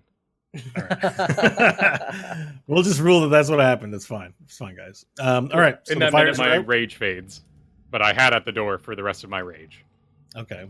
Uh, you, so you're continuing to bang at the door, uh, trying to open it by hitting it. Hope we'll go back to the the door with the keyhole, and she'll start trying words in infernal, like books, library. Maybe it needs a password. Password.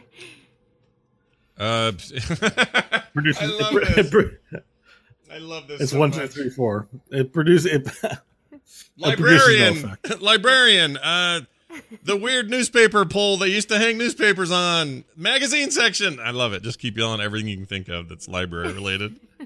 Excelsior. Dewey Decibel. Special Kids Weekend.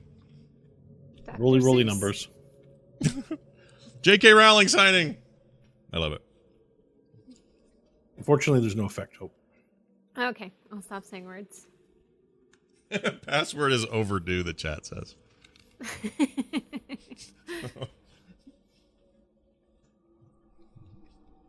Now the bookshelves are mostly kicked over. There's uh, acid-covered piles of books. Some have managed to survive. Not all were flamed. And many pages, many many pages are strewn around, as well as marbles, which makes passage difficult. You have to walk slowly throughout the room. Should we stab the rest of these books or make sure they're. I can't believe I have to ask, but make sure these books are dead. What a waste of knowledge. And of love. To write one's love on an assaulting book. This room insults me. With pop up porn and everything. I know. I had their their, coi- their coitus was in my face. Their illustrated Broke their pop up spines coitus. upon my blade. Yes. Hope will start looking through the books and sh- see if she can find any more erotic literature or poetry. Their coitus was on my face. now I'm rolling investigation check. Oh, Okay. A six. So from the rubble of the encounter you just had, you are able to find some books intact. You find one on what appears to be the construction of brick walls. You toss that aside.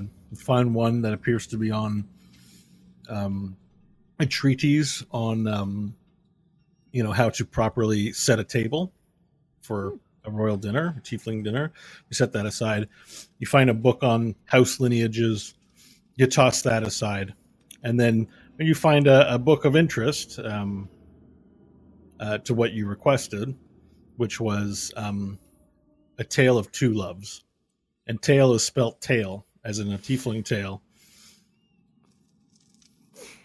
I'll uh, flip through it and then I'll hand it over to Nash. you flip through it and confirm that it is indeed about um, two tiefling couples who were in love with one another's partners in this sort of four-way love triangle. And there are several pornographic images in the book. Here you go, Nash. I don't. I, I don't want this. this is no good for me. You sounded so upset. Well, I, I at first when we saw it, I thought this is great. Tieflings celebrating the great act of love. Uh, perhaps a tawdry tale, but one with maybe a happy ending. We should be with the ones we're truly in love with. That's great. This is all good. But then it turned on me and put its visage of coital connection two inches from my red eye. F that. I can't look at these the same. These are no longer of interest to me. Besides, I am, as you know, barren here. I've nothing but flappy, flappy skin. This is no But good. what- It does but what nothing about for the me. elf woman? I was up all night. You're not barren down there, Nash. No, I am right now. There was a plant te- temporarily. We had a. It's a long story, Hope, but we had a, we- plant? We, had a plant. It's not there anymore. There's no more plant. Don't ask me to explain. We need to get out of here. Uh, but yes, suffice it to say that was a one-off. It sounded like more than just a one-off, Nash. It was a one night only deal. It, it was like a one last showing. No, no more tour dates. If you get my drift, that was it. It was all there was. And for a moment, just a moment, I had a functional plant, and that's it. it doesn't exist anymore. I don't have it anymore, and so these images do nothing but just rub my face in it. Literally, this book made me rub my face in it. All right, well, I'll hold on to it just in case, and hope we'll pocket the book. Sweet. Okay. So add a tale of two loves to your inventory. Don't tieflings Remember, literally? tail, tail is spelled tail and not like like the yeah, I was gonna say they have actual tails. so you T don't A wanna- I L. Oh, I got it. If we were to imagine this room as a functional place, the prisoners are descended in a cage where they are picked up and transported to a dungeon of some kind. This room, some sort of archive slash check mark, is booby trapped against anyone who would try to. What Escape? exactly? Key that works on all of the doors does not work on this one. It punishes the user. With the assaulting of tomes. Maybe this is a personal study and the keys are bound to unique individuals. Hmm. Hope does the key still work to get us out of the room? Hope we'll try it on the door we came in from. Uh, you, there's no key Oh. latch on this side of the door. Oh. Hmm.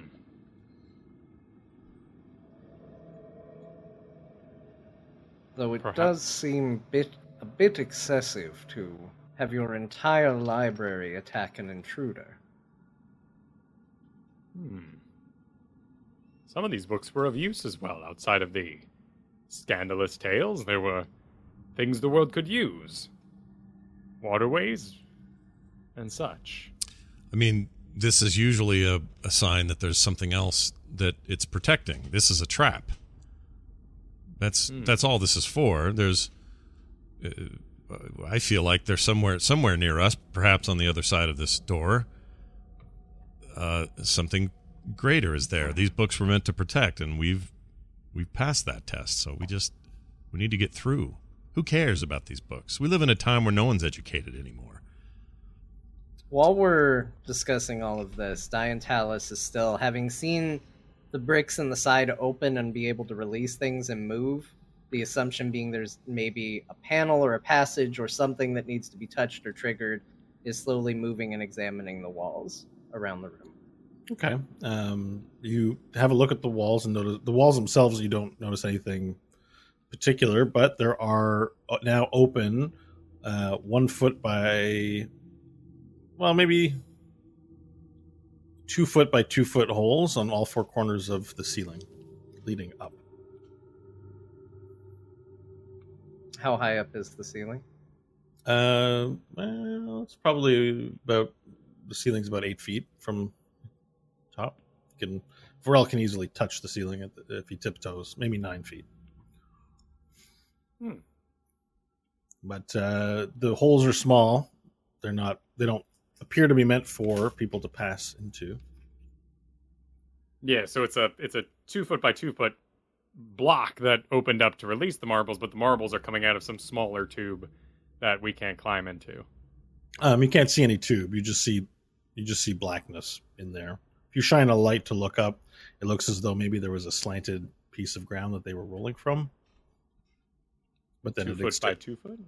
Yeah. Is your pixie with you, Nash? Oh, right. Uh, Pod, are you here? Yeah. Oh I'm shit! here. but That don't- was Oh my crazy. gosh! Right in my freaking ear. Okay. Were What, you? what do you call those creatures? They're called books. Books. Yeah. Do your people? Uh, how do you learn? Um, You I don't know. They don't. It, what's learning? well. Do you when someone needs to teach you how to do something? Do you? Do they tell you? Do you go look it up somewhere? Do they give you a small? I've lived in an aquarium all my life. Oh yeah, good point. What do you mean? My people are just we're born, and then we're put into glass cages, and then sometimes they take us out and turn us into dust in a grinding machine. I swear to you now, when we save your people, the first thing I'm doing is getting you a good book. None of this bullshit. That was terrible. Those are bad books. A good They don't book. seem like friendly creatures. They weren't friendly. Those books, they were mean books. Most of the time, they're dormant and they do nothing. These were enchanted by some evil. These aren't normal books, Pod. Nash, I saw one of the books, and it, it looked like there was a woman sitting on a man Yeah, they were doing it. doing it. Do your people do it? What do you mean? You know, rub, rub their privates and create children that way?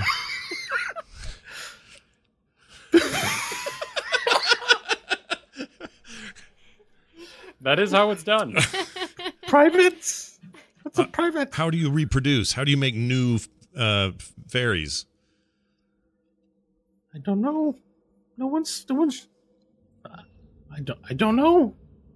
Boy, we there's a lot for you to learn when we leave. When we when we when we finally free you and your people. Do you, do you know how to make a new fairy? No, Like a baby no, no, fairy? no, no, no. Let's, let's make one thing clear: A, I don't know. B, I don't want to know. And C, our relationship will never involve such things. You're like my sister. You're like my tiny, invisible little sister. Sister, that's like. What's that? Uh, we're gonna go down a road here. I'll tell you what. Save all your questions about life and uh, and all that for later because you've got a great education coming your way. But for now, I think Diantal- I think Diantalis has use has need of you. So why did you ask Diantalis? I'm sorry, I tuned out somewhere between High Nash and now. Are you quite done with your introductions? Y- yes. You sure prattle on for someone who seems to forget she's around more often than not. I mean it's a fair point, but also, she's not taking any of our food. She's not causing any problems. She's provided some help when we need it. I don't know what the problem is. How is this a problem? Perhaps we can send her up from where the steel balls fell from and see if there's a way to open the doors from the other side. Or at least gain additional information we don't have now. All right, Pod, he's right, but here's the deal. I'm going to I'm going to take one of these small stones and I find a very small smallest piece of dirt or pebble around I can. Unless Bo tells me there aren't any. You find one. I Find cast a little pebble. I'm going to cast light on it and I'm going to hand it to her and say, "For this job, you can't be invisible. I need you to be able to see. Or if you you can be invisible if you want, but it will appear if anyone sees you, it will appear as if this stone is flying on its own. So just know that and go up there and tell us what you can see. And if there's anything that comes at you or you see moving our direction or anything that seems like it might be a danger to you, come back immediately. You can drop the stone if you need to, but carry it with you if you need the if you need the to be able to see. Are you willing to do that for us, Pod? Yes, yes, All right, absolutely. excellent. Okay. And she, uh, the the rock, you you sort of lay it out on the finger, and then it lifts up, and the floating rock floats up to the ceiling, along with the light source that it's generating, and then exits through one of the holes. Excellent. And then you hear, ah, ah, ah, it's very dusty up here. We had a saying in the solar mines. From Germanic origin, it was Gesundheit. Tight. Don't worry about it. That'll be part of your education. Now fly. sun tight. Fly, fly. All right, and the light begins to recede as Hope's Pod disappears from view. Start kicking around through the debris on the ground. Maybe there was a key hidden in a book. And she'll just start kicking around. You start kicking through the debris on the ground, and um, you kick some papers around, and you kick some of the marbles that are on the ground, and then um, you see a, a a book on the ground again. That's one you threw away earlier. It says house lineages. Kick that aside. You don't find a key. Okay. Um, you could be more thorough if you'd like, but it might take some time to to do. Um, That's- actually, instead of doing that, I'll go back to the the lineages book and start reading through that. Okay. So you you follow to where you kicked the the book and it says house lineages on the cover, and open it up. And um, can I get everyone but Hope to have their headphones off, please? Everybody but Hope? Yeah. Okay. Uh, so you have a book. It says house lineages in front of you. And Mhm. Where do you open it up? Um, I'll start at the beginning. Okay. You open it up to the very first page, which is- blank, and then you open up to a second page, and it contains, again, scribed writing. The first page seems burnt off from the activity, torn. But at the top of the page, you see House of Achomenos at the top.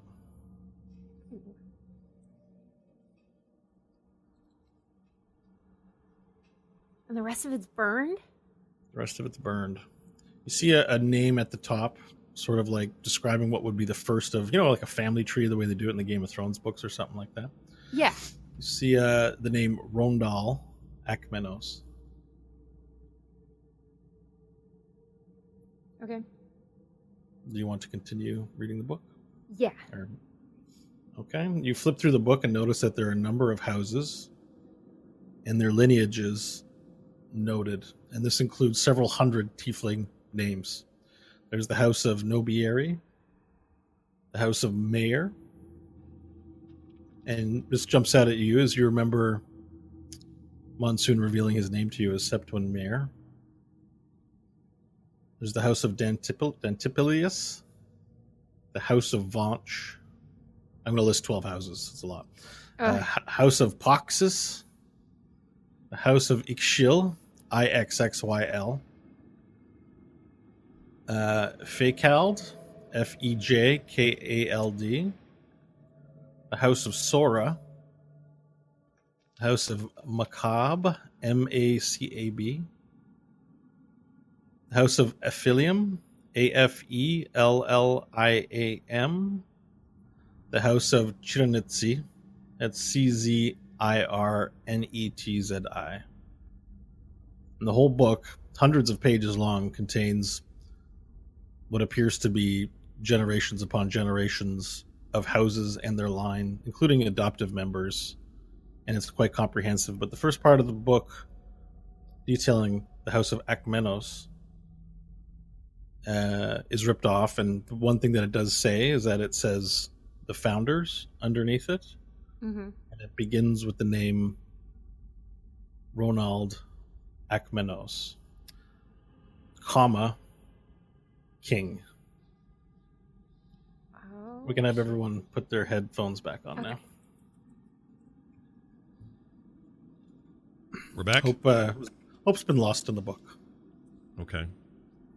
Just the porny book. Uh, you don't you don't know what book it is. You Okay. can't read Infernal, and she hasn't said anything. Okay. Infernal porn. Some hot stuff. But I'm tish. Get it? Hot stuff because it's infernal. So it's hot. It's hot porn. Get it? Mm-hmm. Nash, Oh shit! Oh, she's, she's back. Yeah. What? Get in here. No, you hear you hear yelling echoing from the the hole up top. Oh. And the light becomes brighter again. She says, "Nash, I think I found a way into the room next to this one. Uh, how? What do we do? There's a, like it's like a little little crawly space, and I was able to get there. I don't know how to explain it. It go left and then went up and then down and right. But um, maybe I could try opening the door. I think it's connected. Yeah. No, no, that'd be great. Are you, uh, have you seen anything or one or anyone who any dangers there? I, I'm just asking because maybe I'll trigger another trap if I try to open it from this side. well, maybe, but I look to the team. What uh, what do we want to do? We don't have an overabundance of options. All right. I look at Varel and Hope. What about you two? Yeah. Seems the marble's all exhausted. Books are dead. All right, Pod. Let's try it, but you need to be very careful on the first sign of danger. You get out of there, up and over and out. Okay, I'm I'm I'm gonna um I'm, uh, I'm gonna try to use uh uh, the power of my privates. the light recedes. I don't think she What is she understands what I going to meant, but that's fine. I don't know. I said something about her privates. She's taken it to mean something. I don't know yet. It's Is fine. something special with Pixie Private? No, there's no like. She doesn't have like a, a key in her pixie vagina or anything weird. What? She's just. she just doesn't understand what I mean, and it's fine. We'll explain to it later. If we try to, if I try to correct her now, it's just gonna slow us down. So just The best part of this interaction for audio listeners is Kyle's face through all this looks as I imagine Varel's is, which is just confused but Concerned. feigning, feigning like, yeah, okay, I understand. I totally get what you. That's very where they keep the dust. Yeah, yeah. it's a very stoic face. Um, okay, after a few minutes goes by, you hear a clink clink, and the door. The door appears to have loosened, but Pod can't open it. But you can hear grunting on the other side. All right, uh, Hopeful. She takes the book, the lineages. She tucks that away, and then she'll go to the book, the door, and see if she can help open it. Okay, you press down upon the handle without putting the key into it, and the door opens. Ah! I did it! I did it! And Good a big a, pe- a light pebble flies through and onto Nash's shoulder. Nash, I did it! I opened the door. I saved us. Woo, Pod, you're give me give me five. Five what? Never mind. It's an old saying. Just You want five privates? no, no. I don't want five privates. I want you to just come back, get on my shoulder. Let's let's uh, let's see if we can get you out of here. Throw that stone away. We don't need it now. Just toss it. She throws it on the ground. All right. There's now a light pebble on the ground in the in the library room. Uh, the door opens up, Hope, and inside you see a room similar to this one. Ceiling's about nine, ten feet off the from the floor. Um, it opens up, but the chamber is larger. You see across from the door a large uh, steel desk. Atop it, there's a jar with something, some rotten skull with like a preserved eyeball pickled in it. It's the first thing that jumps out at you. It's sort of floating in there and looking at you, just has the one eyeball. There's little like hairs in it too. To the left, you see a large mirror, sort of positioned up on the wall, like hanging from it. To the right, you see what looks like would be old paintings, but have faded over time and just look like empty frames as they've rotted off. There are bookshelves behind the desk. There's a large carpet, ripped and tattered, on the ground. There's a looks like a quill and inkwell on top of the desk, but the desk itself is apart from the pickle jar and the the quill and ink. There's nothing there on top of the desk. I'll slowly make my way in, being very wary. Make your way in, checking for any other exits, and you find that there are none. Nothing happens as you walk into the center and illuminate the room. I'll slowly walk toward the head on the desk. As you walk towards the head on the desk, you get a little bit better view uh, of the left side, and you see that there is a there's a cage. There's nothing in it. There's a cage near the de- near the desk. One of the big cages, like the previous room. Yeah, like the previous room, it's a large cage. It's just sitting there. There's no skeleton or anything in it. There's nothing in it.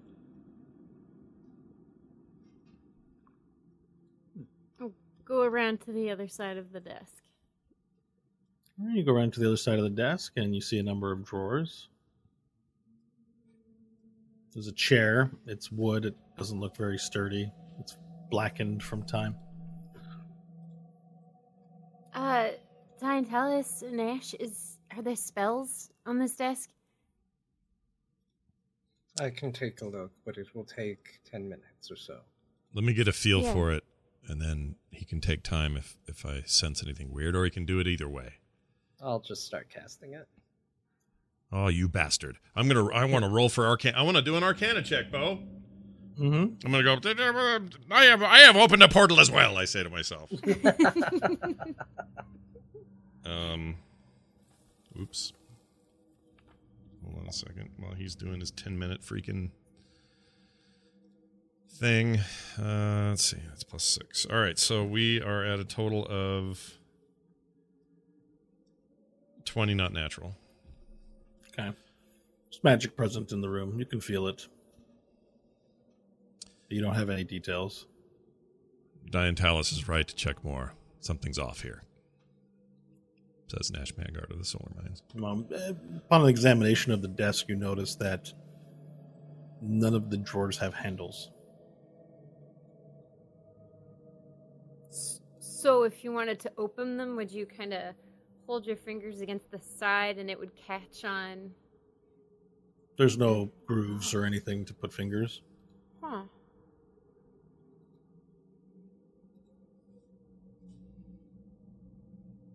Well, I'll wait until Diantalis is Okay. done. You guys hang out for 10 minutes.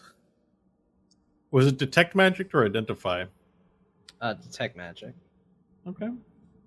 Cast detect magic. Um, you feel that the desk, uh, once you're done, you, you do sense uh, that there is magic um, emanating from inside the desk, but not the desk itself. Okay. You Nothing else in the room is pinging. Um, no. I am detecting magic from within the desk. Nothing else in the room is setting it off. Uh, do I know what type on the magic?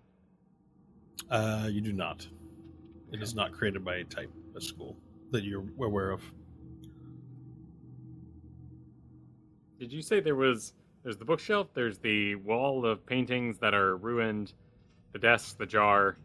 Was there something else in the room? The cage? A The, the, there's a mirror. inkwell and a quill on the desk, and there's a large steel mirror. Is You there, can look over and see your reflections in it. There's no paper on the desk, is there? No, there is a bookshelf behind the desk, and there are books on the bookshelf. I'll go look at the bookshelf and see if there's anything that stands out. Similar to the room you were just in, nothing is written on the spines of the books. Some of them look humble, some of them look ornate, have clasps on them. Oh, oh, is there anyone that looks like it would be a personal journal? Mm, more specifically, what does a personal journal look like? Mm, yeah, that's the question. Judging right? Everyone has a different style. Uh, hand bound. Like they tied it together themselves. Yeah, all the books do appear fashioned rudimentarily and not Oh. like just as players. They're not like manufactured like books we know today. So they all appear to be bound uh, by hand.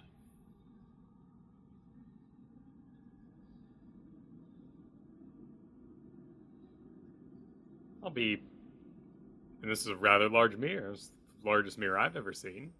Yeah, you can see yourself in full view. It Yeah. extends from the ceiling to the floor. Be checking myself out, you know, picking my teeth a little bit, flexing, pose with my sword. Hope's gonna go back to the library and gather up a few pages. Empty-ish, the emptiest pages she can find, and then bring them back to the desk with the ink. You're bringing pages. You're bringing pages from the the other room. The library, yeah. Okay. Yeah. Okay. Um, as you do that, um, Varel, uh, something catches your eye in the mirror. As you look at yourself, you see something that would be behind you on a sort of stand. Something you didn't notice is a very small, narrow table. And then on it is like this metal stand, like something you would see in a department store to hold up a hat. But on top of it is a skull. It's large and alligator like in nature. It's hanging from the skull. It has straps attached to the underside. It would be the top part of its jaw, like not the bottom part. There's no jaw there. It's the top part of something of a snout and a large skull receding back. It looks as though it might be a lizard folk skull. I, I turned around and it actually exists in reality. Yes, you turn around and you see it there. Oh, well, I'll make my way over to it. Okay. As Hope shuffles by you with a pile of papers and puts them on the desk, uh, you make your way over to the hat holding stand. And you see it now that you get closer, you see for sure that it is a lizard folk skull, but it's impossibly huge by your standards. Hmm. And you, as you get closer, you notice that fastened to the top part of the strap, there are these top part of the jaw. There's teeth all around that, that from the top part of the mouth area. There are leather straps hanging from the bottom side of it. Looks like a belt buckle on either side. There's a few of them, like three in total. Oh, It's as if it was meant to be worn atop a head and then strapped to the underside. pretty, pretty neat. I'll look underneath and see if it's worn, smooth. Uh, yeah, it looks. It, ha- it has the look of the skull itself of of being old. There's also cut marks and indentations and imperfections, signs of battle. Hmm. It seems strange, but it's as if this thing was worn as a helmet.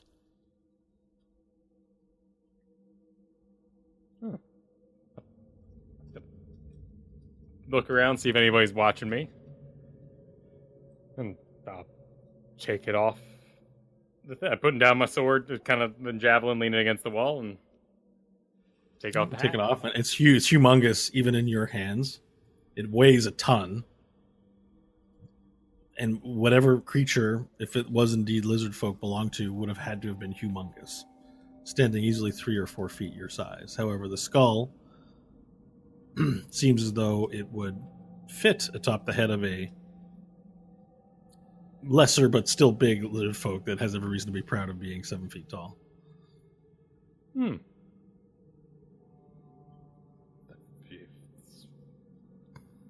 Uh, it, friends, it would shame me greatly to put this on and not look victorious, instead become possessed by some sort of dark spirit. But look what I found. You wouldn't want that. No.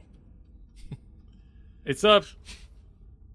It's me. It's it's what's in my head. It's it's my kin, but it is large and fashioned as a hat. I told you tieflings found you guys delicious. That is true, and apparently quite wearable, perhaps. Is this a, a fashion statement of some kind? Does this, uh, excite you? Would you wear me?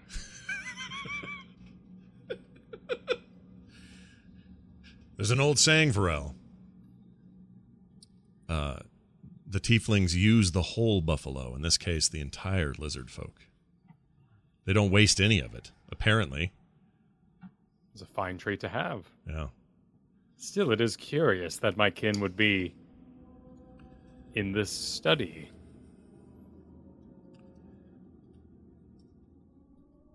I desire to wear it, at least to try it. Do you think me possessed? You'd have to put it on first. Yes, but I. By trying this on, I owe Nash an apology, for I am overcome with curiosity at this object. And I do often shame him for his imbibing. You missed it on your first glance, Diantalis, but you detect magic coming from it, Coming from the helmet? coming from the, the top half of the skull that. Yeah, it's the helmet that Kyle has. Okay.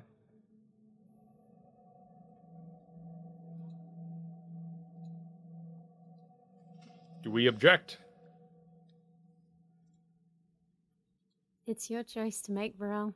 Nothing bad ever came from putting on a hat. Hmm.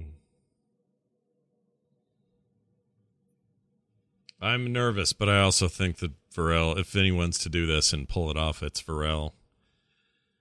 I, I I would abide by your decision.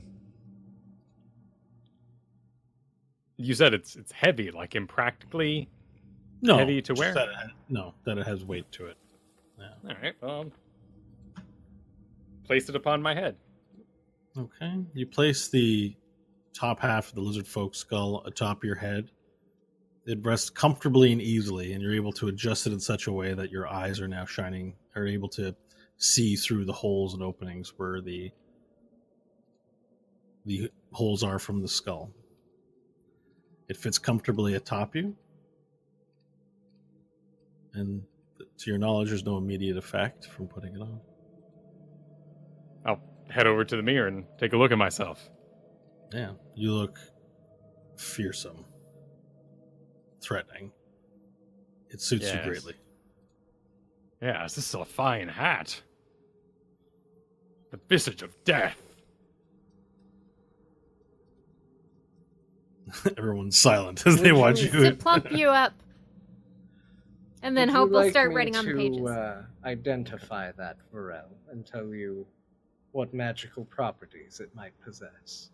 It is magic then. Well, Yeah. uh, yeah, yes, uh, thank you, Diantalis. I would appreciate that much. Right. I'll do identify on it. Ten minutes, you mean? Yeah. Ritual? Okay. So Ho- back to what Hope was originally trying to do. You have a bundle of papers, caring not for Varel's fashion. what would you like to do with the papers? It sounds like you Um, want to write on them. Try and communicate with the desk or the head. you want to there's that- communicate with the desk. There's the quill or the and the ink there. So what if there are papers on the desk and you write like "open your drawers" or "hi" or something? Okay. Um, so you put the papers down, you go to dip the quill into the inkwell, and there is ink in there, but it's dried. Okay. Nothing is on there. You need some some way to wet it. I'll spit into it a few times. Okay. You spit into it. it and you start mixing it, and it does get absorbed in it. Still, you'd have to spit quite a bit into it. It needs a little bit more than what you're able to cough up, but I'm gonna keep spitting. Okay. So we'll get back to you. You'll spit in it for 10 minutes as much as possible. Yes!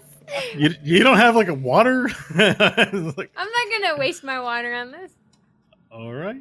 Um, you wouldn't need a whole leader. Okay. Anyways, That's what R. Kelly. Uh, that's what R. Kelly said once when he didn't like the girl he was with. I don't mind waste my water on this. Get it? Because he pees on people. All right. what do you Bo. mean? What does that mean? Nothing. I, I. That wasn't in character. Pod. Go back to sleep. Nash, if you ever want me to talk to Bod. Uh, okay. Uh, so you identify the item. It is a. Uh, it's a magical helmet. Um, it provides plus one to AC. Ooh. It's very Uh, simple, but uh, the magic contained wi- within it was not cast using manipulated means, but the person or the the individual to whom this belonged to was essentially a mutant, All and right. as such was affected by the mana waves and was changed by it. And the skull still contains remnants of that mutant's powers, which was of resilience. So I will hand it back to Varel, and I will convey it as such. This is a very powerful helmet for you to wear. It will defend you, and the magic that I detected is not magic in the sense of what Nash and I do. It is instead more an aura of the strength of the being that once possessed it.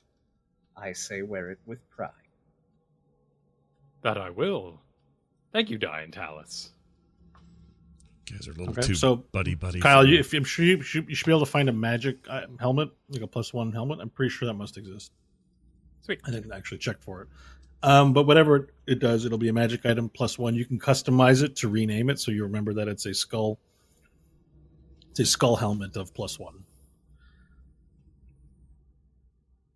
All right. So now the inkwell is fully wet, having put quite a bit of your spit in it. Hope, Awesome. Um, and you're so able to write with it. yeah.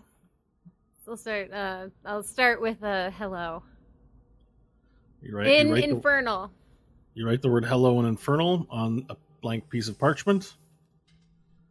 You now have that.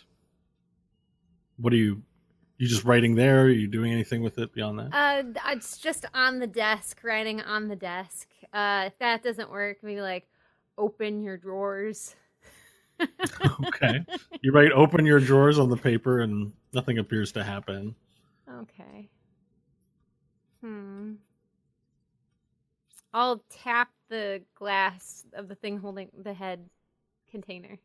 Okay. You tap it and with a bit of ink on your fingers leave a little mark. It doesn't react. It still has its flesh. It looks brown, but it's a tiefling head with one eye, the horns in it, melted. It has a little bit of a beard left on its face and, a and some hair floating around the back. Hmm. Looks thoroughly pickled. Ugh. Is there, looking at it, is there any resemblance to the tiefling in the book? Uh, no. Not as far as you can tell. I'll drop down to the floor and look under the desk on the underside and see if there are buttons or switches or levers. Okay, you drop down and take a look, and to your shock, you actually find three levers, three switches, and two buttons. I found something. What is it? Uh, three levers and two buttons. Wait, two buttons. Two, yeah. Two cats I want to kill? Oh no no no no no no! Oh. Not yet. You know, because because Bo says buttons all the time. I got Yeah, it. Yeah. Actually, he says bubbles. Bubbles. Oh, yeah, it says bubbles, right? Buttons is what we want him to say. I think I think you just got yourself. You tried to give me an L, and you gave yourself an I L. did it. The irony is thick with that one. Well, don't push it yet. How how many drawers are on the desk? Are there three or four? On either side, there appear to be three drawers each. Cool. I can flick one. I mean, there are three levers, so we can imagine that ties to the desk. I don't know what the buttons do. Didn't you say there were switches as well? Three switches, two buttons. Yeah. Oh, three switches, two buttons. Okay.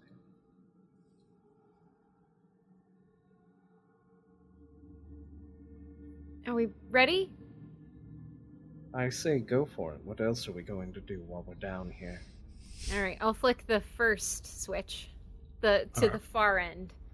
Flick the first one on the far left, I guess, the left side. Yeah, let's that one. Sure. I don't know which end because I don't know exactly where your position. Uh, the left one. All right. It sound uh, a mechanism makes a noise from inside the desk, and it appears there's a little like "Mm," as the drawers, all the drawers lurch forward a bit, and they appear to have loosened. I'll reach my hand up and around and try and open the top one. Slides out easily. Oh, yeah. All right, so I'll crawl out from underneath the desk and look into the first drawer. Okay, and greeting you right there is a scroll, rolled up, but not rolled up very carefully. Old, looks frayed on all the sides. It's just a scroll. I'll. Also, a scroll case in there, but it's not in the scroll case. I'll pull it out and open it. Okay, you pull it out and open it and find a rather short message written in Infernal upon it. It's uh, directed to an M, and it says, I will have the book completed shortly. I will send it to your quarters tonight, and we can use this to secure Tiet Kala from the from the threat that faces it. And then it's signed N on the bottom. I'll read that aloud to everybody.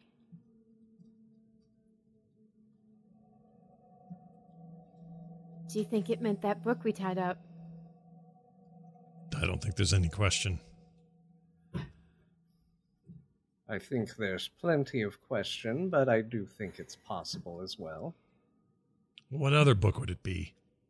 Well, considering we just destroyed hundreds of books, I would say there are plenty of candidates. As a matter of fact, there's a set of books right over there. But we dispatched those books like we were freaking Lord of the Lord of the Dance. It's an old reference. Learned it in the Solar Mines. Don't worry about it. but the point is, like those were too easy. That other book it was something else. That's a different level, Diantalis. Even you have to admit that. Yes, it is. That's why I advised caution when dealing with it. What else do we have in the desk? I'll open the the drawer below the one that I just opened. Okay. You open the drawer below and you find a big pile of dried eyeballs. They just sort of roll around all over the place, crazy like in the drawer. Okay, I'll, I'll kind of dig in there, see if I feel anything other than eyeballs. You place your hand in the eyeballs and feel around, and you find something that feels metal and narrow in there. All right, I'll pull that out. Pull it out, and you see that it's a copy of the key that you already have. Oh, Hmm. Huh. I'll pocket that key. All right. And then I'll go to the other side of the desk and open that drawer. Okay. The third and final drawer. Mm-hmm. Um, okay. You open it up, and you find it looks like a tackle box in there. A large amount of reagents, different powders of different colors, leaves, all looking rotten and old, but still somewhat preserved. Pebbles, stones, nothing that looks like it's of value, like gold or diamonds, but minerals, ground up powders, leaves, sticky substances in little vials, incense sticks, um, skulls. It looks like three or four baby skulls. Anyone need any of this? Those would not fit me. Those could be quite useful to a arcane practitioner as reagents. Nash, do you want them? sure. Just in case you ever lose your ball for a second time. I still have my ball. Oh, you mean my ball? Very funny. And I snatch it There are about 60 different reagents uh, Oh. in there, Shit. and not all of them are packaged up for transport. You'll probably have to find some sacks or pouches to put them in. We have the sack from the. Not a large sack. I mean, like it's pinches of. It's like a spice Oh. shelf in Yeah. there. There's like 60 different Little- things, but they're little Could things. we lying take loose. the whole tackle box? It's not a tackle box. It looks like a tackle Oh. box in Oh. the desk drawer. Okay, so it's it's gonna be that's too bulky just to take that. It's like you can take it, but if you want to keep it organized and not just a pile of everything, mm-hmm. you're going to need something to store it in, and it's going to take some time to, to pack, Ziploc bag it up, and all that kind of business. Yeah, and I don't really Maybe have we anything. Leave it alone for now. Yeah, I don't even have anything to to do that with. Did we look inside the scroll case? No, no, no. Okay, I would be interested in that, so I will take a look at that. Okay. Take a look at the scroll case, and there is nothing in there. All right, I will hold on to the scroll case. Okay. You now have a scroll case. Yes. I'll crawl under the desk and flip the second switch, the middle switch. Okay. You flip the second switch, and it's quiet for a second. And then you hear gears in the wall behind the mirror shift.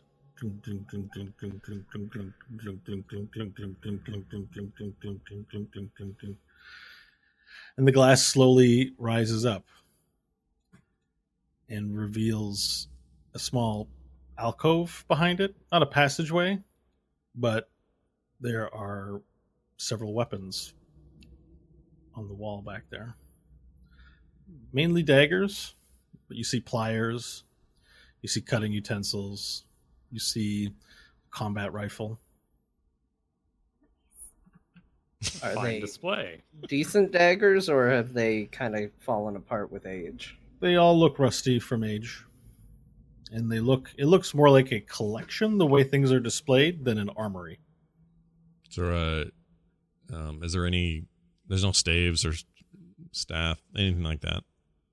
Um, there's no staff, but there's an interesting looking, looks like a nightclub. It's a like what a police might have. There's a nightclub. Oh, a billy club.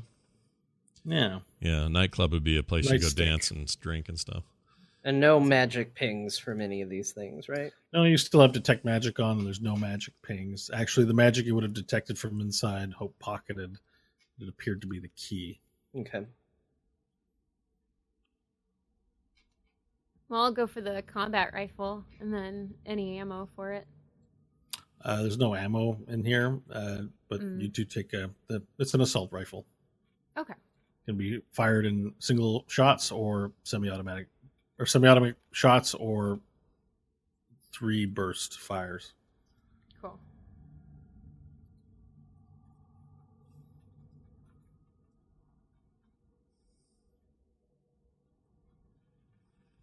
Well, I'm gonna.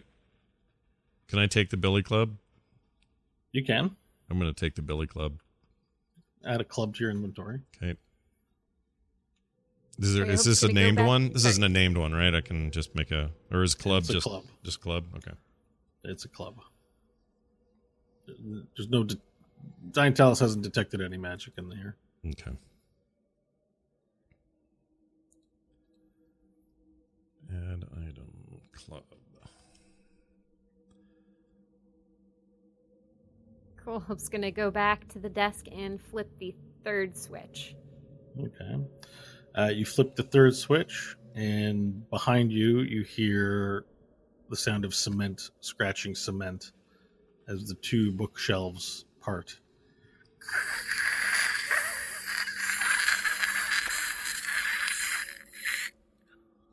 And opens up into a passageway behind you.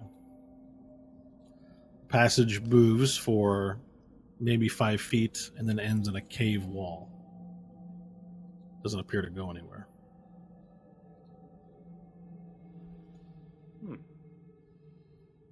I'll walk in and up to the cave wall and touch it. Uh, you go to touch it, and it feels wet and dirty. You bring your hand back, and definitely the signs of a physical cave wall.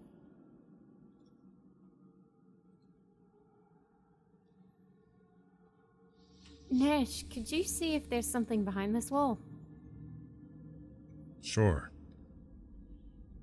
What would you like me to do? Uh, you can move ground, right? Yeah. Let's maybe, do it. Maybe it's just a pretend wall. Let's do it. Okay. I so back up. hucking. Get out of the mm-hmm. way. And I say, I will now give it my all and see what's behind this effing wall. And then, Okay. and then I take it and move it.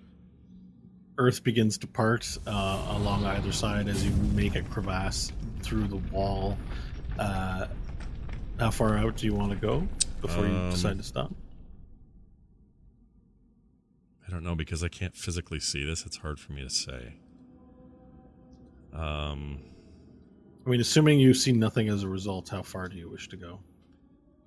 let's go in at least two radiuses worth and see if How we see feet? anything.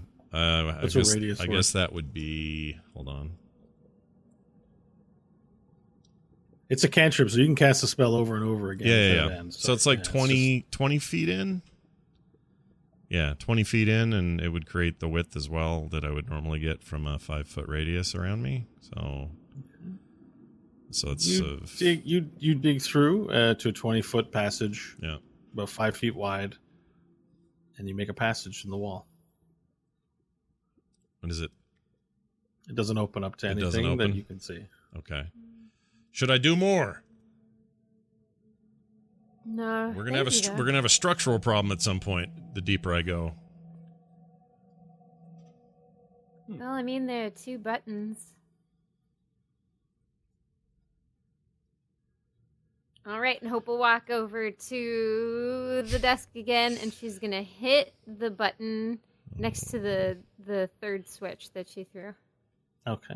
Uh, you press the button, and it you hear a mechanism from the door that you came through, and appears to attempt to open it, like a triggered mechanism to open the door itself, rather than use the key. Oh. Key sort of, the door just sort of forced itself open. Huh. Okay. And then she'll push the final button. You push the final button, and the door closes and locks. Oh. She'll push the two buttons together. It opens and closes really quick.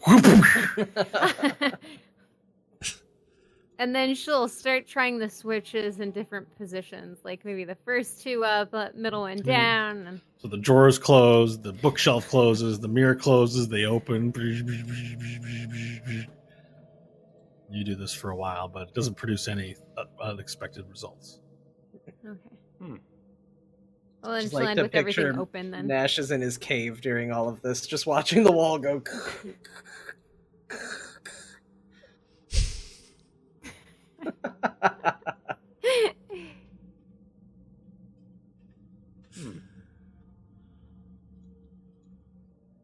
uh, what about the, the? Can we knock the cage over?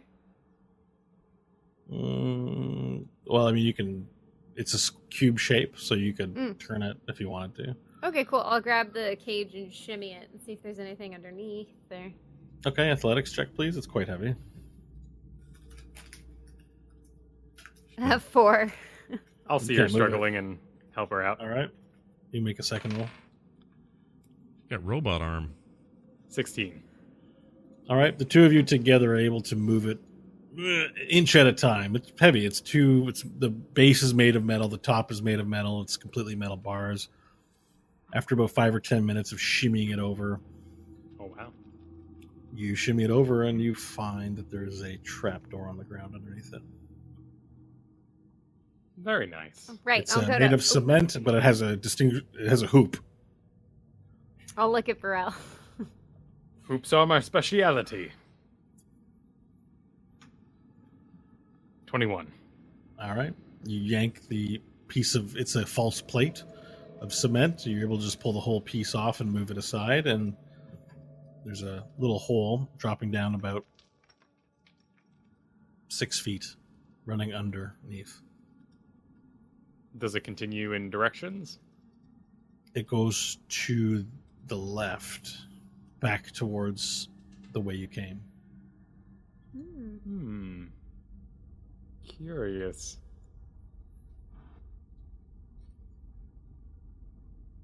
I can only deduce paranoia out of the owner of this room. Multiple storage containers? Some sort of auto door functionality? But they wrote the books, or at least some of them. But according to the note, it looked like they were trying to overthrow who's in charge of the city. I'd be paranoid too. Hmm. We have a hole to explore. Time to climb down. Yeah. All right. As Who's they first? say, these holes I'll aren't going to jump explore down. themselves. All right. In order to proceed, um, I said it's about five feet, so you're able. You have to crouch your way. You can't stand to your full height, Varel. It's about five feet tall, and you're seven, but you can proceed otherwise. All right. Cool. So everyone. Yeah. All right. So everyone jumps in and slowly makes their way uh, down it. It proceeds for about fifty feet until it comes to an abrupt end. looking up at the ceiling. It's all brick down here too, but the earth is sandy. And it looks like it has not been disturbed in a very long time. There are no footprints in it. Um, examining the ceiling as you get to the end, you notice uh, that it might be loose. Oh. Hmm. I, I will put my back against it and heave upwards. All right, make an athletics check. 13. All right, there's a resistance on it as you push. Uh, It's not so much that it's heavy, but that it's stuck. That there's sort of like greasy element all around the side of the rock. You'll just need something to help maybe cut it or loosen it or shimmy it, and then maybe you can try again, but you're unable to lift it. To the cloak. Just kidding. I don't know if I have anything that'll help you or not. The horse. And his I would saddle definitely not bags. make a horse in this small alleyway. Yeah, It'll it'd be be a terrible idea. It'll be a great troll move. I could go lol lol lol lol lol and run the other way and leave. That'd be pretty mm-hmm. good. That'd be the end of our campaign. Good night, everybody. Is there enough room for multiple people to try to push? Not particularly. It's pretty awkward. You notice Varel pushing it, and you notice that it just appears stuck. Like there's a lot of grease. I have the portable Is ram, but I don't know if we uh, want to use that. Is there enough room for me to shimmy up to Varel? I don't think I would have been the next in line, but Yeah, you can shimmy with great difficulty, but everyone will be pressed up against one another. so Alright, you'll be in each other's personal space. squeeze past to get to Varel, Okay. and I'm going to uh, touch him and cast guidance on him, Okay. and uh, say, "Try one more time," and you get to add a D4 to whatever you roll on an ability check. Ooh. Sweet.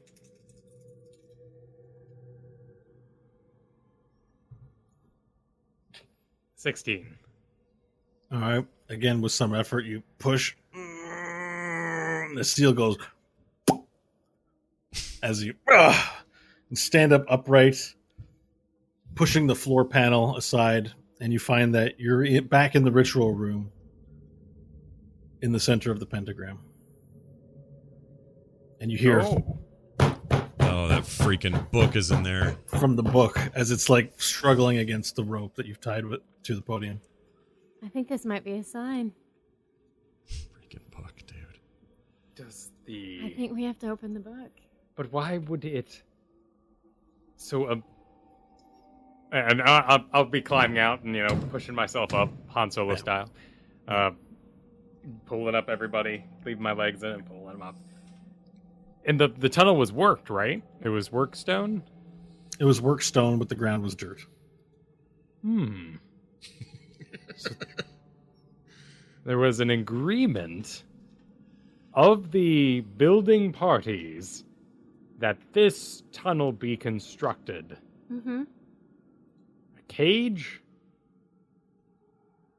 A secret container, bookshelf, prison,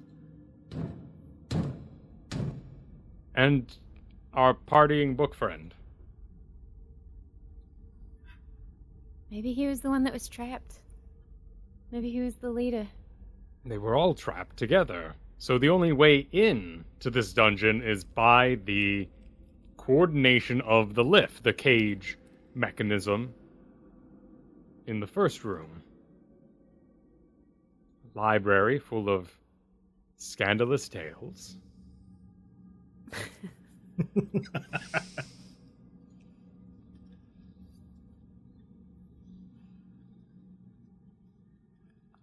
Unless we can climb out of that other room. This might be it. But why would the book is the the warden? The warden was trapped in the book. And he would know how to get out.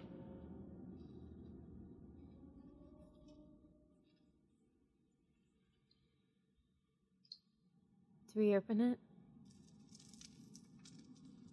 Hmm.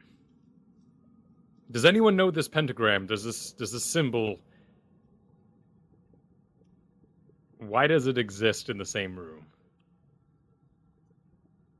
Uh, do I know anything about the use of the pentagram? Mm, you can roll an Arcana check or a history check. Uh, let's see. For old Diantalis. Eh, he's good at either. So, alright. Uh, that's a 19 on either one. I guess we could do Arcana. Okay. To your archfey mind, it is a stupid human superstition. Um, and you count tieflings among the humans as being humans as well, to your mind. Um, one of their stupid superstitions used in magic rituals to summon forth demons, but contain them within. But uh, you think it's a bunch of hooey as well. It is likely a site of a ritual that they were performing here, simply theatrical in nature. Yeah, but there's a thump. There's a thumping book over there. That's not theatrical in nature. Maybe I this. didn't examine the book, Nash. I examined the sign. Hmm. And like so many things that you simple mortals fall for, you're lulled in by fancy designs and symbolism. Well, I can't actually argue with that, but my point is, we shouldn't just ignore it. Should we? That seems dangerous. If we want to open the book, open the book. I simply advised caution. Well, Varel's the one who tied the knot.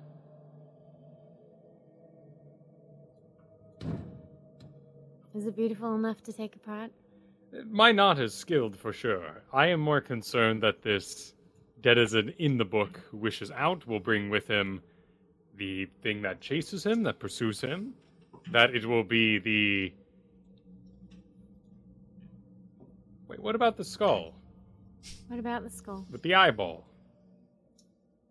On the table. Yeah. Does he desire two eyes?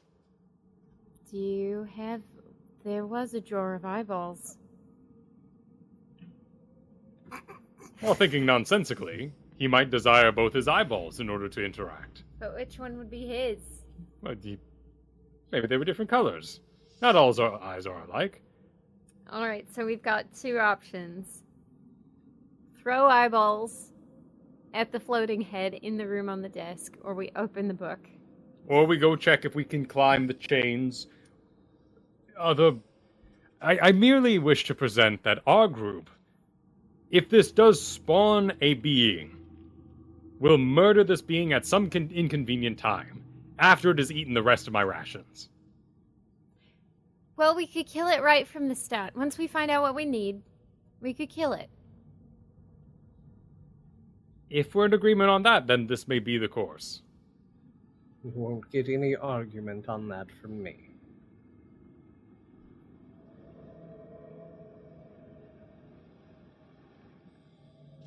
I don't like any of this. Me neither, Nash. You just said you were agreeing with us. No, I agree. I just don't like it. I know we don't have a lot of options. I agree. I agree. That's the plan. Just know I don't like it. Not that it means anything. If we all die, now well, Nash didn't like it. If we all survive and it suddenly injects four billion gold in all our bank accounts, oh well, Nash didn't like it. Either way, What's a bank account, Nash? I'll tell you later. It's fine. It's nothing to do with your. It's a. I have a private bank Damn part account, of her but education. it's nothing to do with your privates. It's different. We'll talk later. Is it, is it a monster? No. Well, sometimes, but not the kind you think. Hmm, what does it look like? Uh, big dusty building full of poorly uh, postured men dictating what happens to your hard-earned gold. It's a monster of sorts with many tentacles, but a complicated one. We'll discuss this later. Sounds gross. It is. It can be. I will say this I didn't detect, detect any magic from the head, so sticking eyeballs in a pickled head may do nothing except decorate a decapitated head. At least with this, we know there is something more than what we perceive.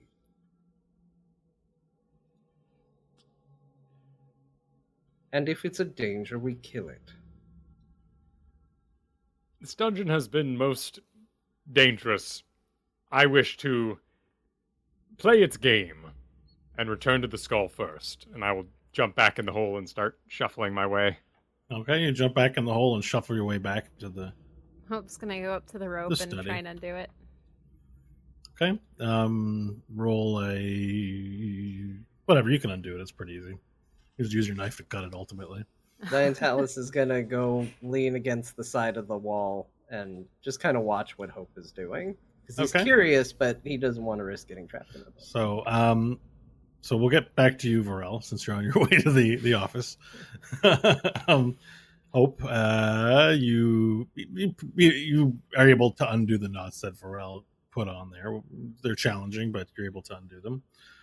And then the book is like it weighs a lot, so it doesn't hop very far. Maybe almost imperceptibly, like a centimeter, but it's definitely like shuffling, moving around on the podium. Yeah. Okay, so what I'll do is I'll come around to the front of the podium so that it's facing the opposite direction, right? Because it's Okay. got that slant to it. And then I'll open the book. You open the book and it calms itself immediately.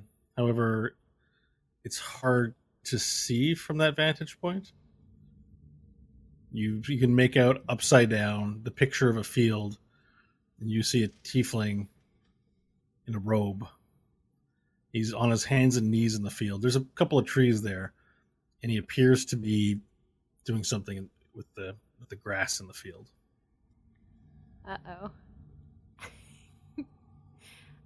He's not moving. It's a picture that covers t- two pages. I don't know. I, I was just thinking maybe he's making a pentagram on the ground. I'm gonna turn the page. Okay. You turn the page, and you see that he's br- like he's on his hands and knees again, but he's moved over somewhat, and you see that there are lines now in the grass where he's tearing out grass and throwing. Like, there's one of his hands is motioned out where he's throwing a pile. Yeah. Is he trying to spell something out? Does it look like letters? It looks like he may be attempting to communicate by tearing something from the grass, but there's only one letter in the ground so far, so you're not able to discern a message. Okay. I'll flip the next page. Uh, you flip over to the next page, and you see he's torn out more grass, but you can't read what he's writing because it's upside down, and you just can't understand it because you're looking at it from the wrong way on the podium. Okay. I'll flip another page. Okay, and he again is on is he's on his hands and knees tearing out grass, and it finally forms a message, but you can't read it because it's upside down. Okay. I'll I'll come to the side of the podium Mm-hmm. and turn my head so that it's right side, but I'm still not in front of the book. Okay, it's written in infernal. It says, "Please don't leave." Uh, The the the tiefling is on his hands and knees, still pulling out dirt in this image. Or that's So sad. All right, I'll turn the page. You turn the page again, and more messages being written, but you can't make out the next message. Okay, turn the page. Okay, you turn the page again, and more of the message. The first word appears. Place, it says. Uh, turn the page. My Turn the page. head turn the page. in Turn the page. the Turn the page. pentagram in Infernal. And I'll turn the page one more time. And this time, the tiefling uh, is not looking at the grass any longer. He's looking. He's on his hands and knees, but his head's turned facing the fourth wall of the book, looking directly into your eyes. It looks like no matter where you look, its eyes seem to follow you. Yeah. I don't like But that. the head in the jar didn't look like the tiefling in the book, correct? No, but the the sketch you will say is it's not a detailed illustration. It looks like it's it's sort of filled in, like there's an art style to it, but they do not look similar. Well, I'll turn to Nash and Diantalis, and I'll tell them the message that was written. But the head, they don't look the same, so it couldn't be the one on the desk. So where would his head be? Difficult to say. We found plenty of bones when we first got here. We've encountered plenty of tiefling skulls.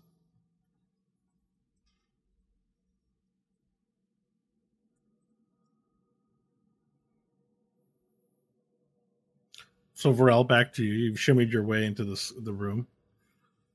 You're greeted again with the. You bring your light pebble up to it, and you see the pickled head in the desk drawer. hmm And what color is his one eye? Uh, it's brown and white from grossness and age. Hmm. It appears to be lightly floating out of the socket somewhat. Oh. Uh, Mr. Warden, are you missing your eyeball? It does this in response.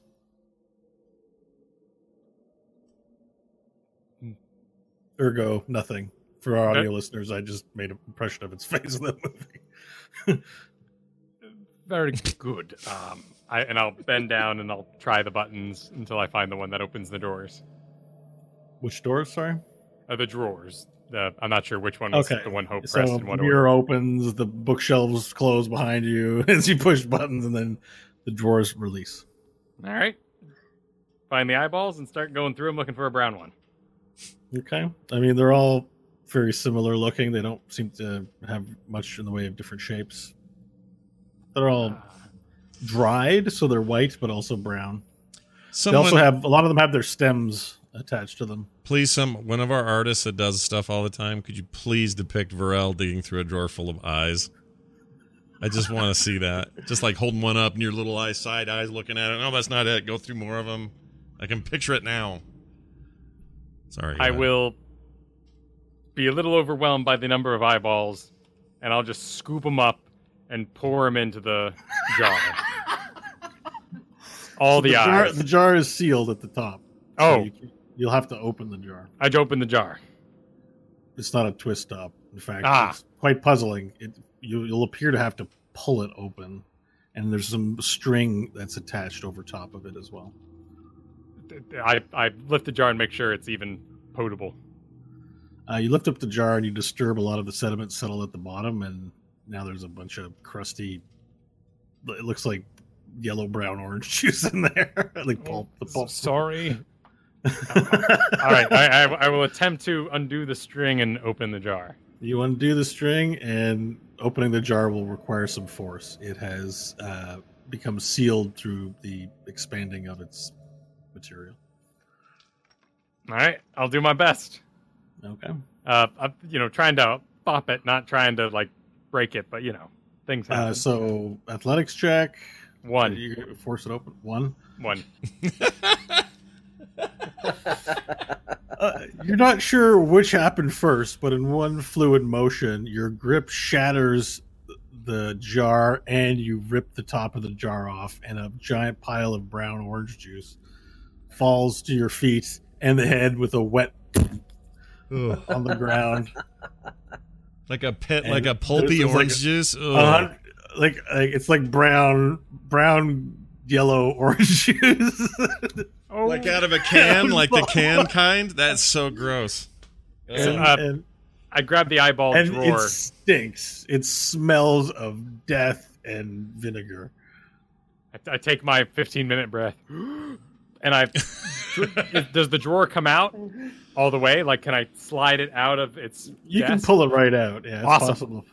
I do Okay. that, and I pick up the skull and I put it in it, and I put that under, and I start heading back to the group. Okay, you start heading back. Varel bursts into the room with a drawer of eyeballs and the head in his head. and he stinks. He's got brown yellow juice all on his knees downward. And he's leaving foot wet footprints on the ground. Oh my God, Varel! What? Oh, God. I'll put it on the stage. And Oh! I didn't mean to. I thought oh my god! it wouldn't open, Yeah. and it broke, and My eyes. He none of the eyeballs match. And uh, I'm sorry. Hey, listen, as the one who's usually accused of the one that quote unquote farted in the room, I'm happy to have somebody else take the heat for once. Not a problem. You smell fine to me, buddy. Thank you. I'm gonna go get the ink and the pen and some paper to see if if we can talk to the book. Oh God! And then Hope will leave for the room to I'm go sorry. get paper and okay, you you go and fetch the paper and pen, or the quill and, and the inkwell and yeah, and, the, and some paper. Okay. and then I'll come back and I'll write where in Infernal on the page, and hold it up to Bookman. Okay. And then, um, I mean, you hold it up to the book, but it doesn't do anything. I'll turn the page. You turn the page, and now you see the tiefling has stood up and is walking towards the fourth wall, getting closer in view. I'll turn the page. You turn the page, and then now it's his hands and face, just completely covering the two pages. He just looks like this. It doesn't animate, so Yeah, I'll step to the side again and tilt my head and turn the page. and then you see a look of the tiefling is stroking his beard that you can see from here. He has a long beard, and it's a picture of him thinking. I'll turn the page. He puts a finger up, and his eyes seem lit on this image. Turn the page. You see the image of the field and the grass. The tiefling's back to you as he walks back towards the field. Turn the page. You see him pulling, cutting grass again. Cool, and I'll keep turning the pages until Keep turning the pages till the next message is spelled out. What was the question again? uh, where. uh, where for uh, place my head in the pentagram. Uh, so the response that he writes back is in the center. Um, I'll take the piece of paper and then underneath where I'll scribble is your head. And then I'll go back and flip the pages until he sees Okay, it. so this whole thing repeats, and he walks forward, looks at the thing, and walks back, pulls grass out, and says, and the message in the Infernal says, "Not my actual head, the one I own."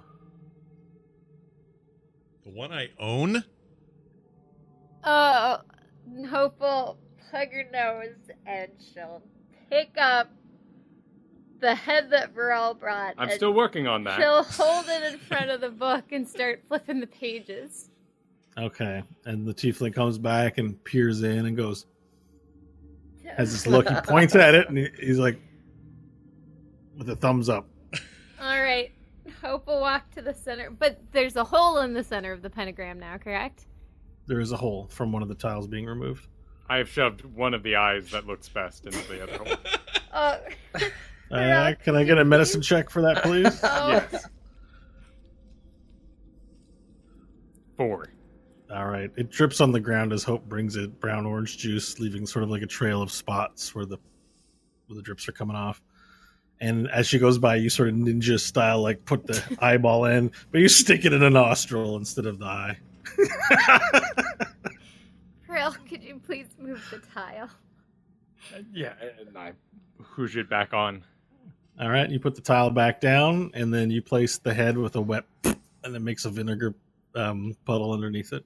Oh, wipe my hand on my pants as I back up, or go to the book again, and I'll turn Yeah, the page. there's now uh, vinegar f- fingerprints sort of stretching down your, your pants. You got a smell to too. You go back to the book. All right. Yep, turn the page. All right, and it looks like he's been back at it in the field again. He's running out of room. He says, "Say the following," and you see rat tour. Are you writing this down? That A rat turd. Rat tour. Jexel. J Excel. Voodoo. Vurlu. Voodoo. Waterloo. Chernabai. Cherub bites. Chernobyl. Okay. And that's You would release the Deadites, Scott. Sweet. Necktie. All right. Well, Hope will look at everyone. And are y'all ready? Sort of. Diantalis is sitting on the ground where he was leaning before, before all this started, flipping through his Book of Shadows, not exactly paying attention anymore. all right. He's too cool. I'm ready. All right. And Hope will stand on the podium next to the book and look at this terrible head on the ground. And she recites the words Ratur Chiaxel Vurlu Chiernabai. Nothing happens. She flips a page in the book. And then the tiefling is still putting new words in. He says eight times. Jeez. She repeats it seven more times. Let's hear it. oh, all right. Well, we've done it once. Gotta keep score. Ratur Jaxel Vurlu Chiernabai. Ratur Jaxel Vurlu Chiernabai. Ratur Jaxel Vurlu Chiernabai.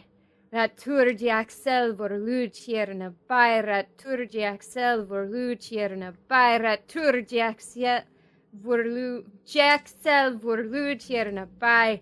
Ratur Jaxel Vurlu Chiernabai. And the head begins to sink into the stone. And it sinks into a puddle of itself and disappears. And then the book jumps off the table. The pages begin to flip as though it has infinite pages. Then it falls back down onto the onto the floor in the ritual room as it sort of just shoots from the podium. And then a whirling wind starts to spin around as if the whole room was a toilet and the doors close. Boom! And there's like a wind toilet in there, and everyone's like starting to get dragged towards the center. And the book begins to turn into a hole in the center of the book, and you see a large clawed blue hand reach out and look for something to grab as it's like you see a hand come from out the book wind swirling around and you hear "Wait, wait, wait, wait, wait, quickly Uh, uh, okay, I'll, I'll jump forward and give him a, a, a circus grab. all right The- you the circus wrist grab and it, cla- it clasps onto you its nails sink into your arms holding onto you and you'll have to pull All right, I'll- that's cool. athletics check 18. 18. All right, and you pull, you put both feet on either side and uh, pull up, and every second, sorry, every 10 seconds is like another inch as it's slow and. everyone make a dex or a constitution save, please.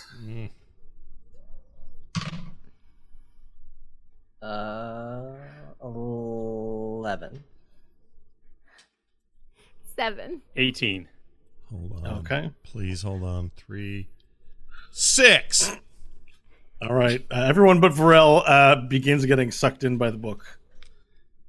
And Varel, hurry lose, up! They lose 10 feet of ground as you try to flail about to grab on something to hold to secure yourself, but you move 10 feet closer towards the book as and you have nothing to clutch onto as you now start to helplessly move towards the center of the book.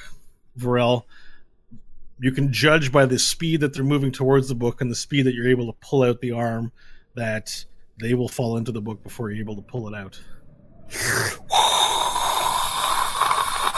Wind is filling everyone's ears.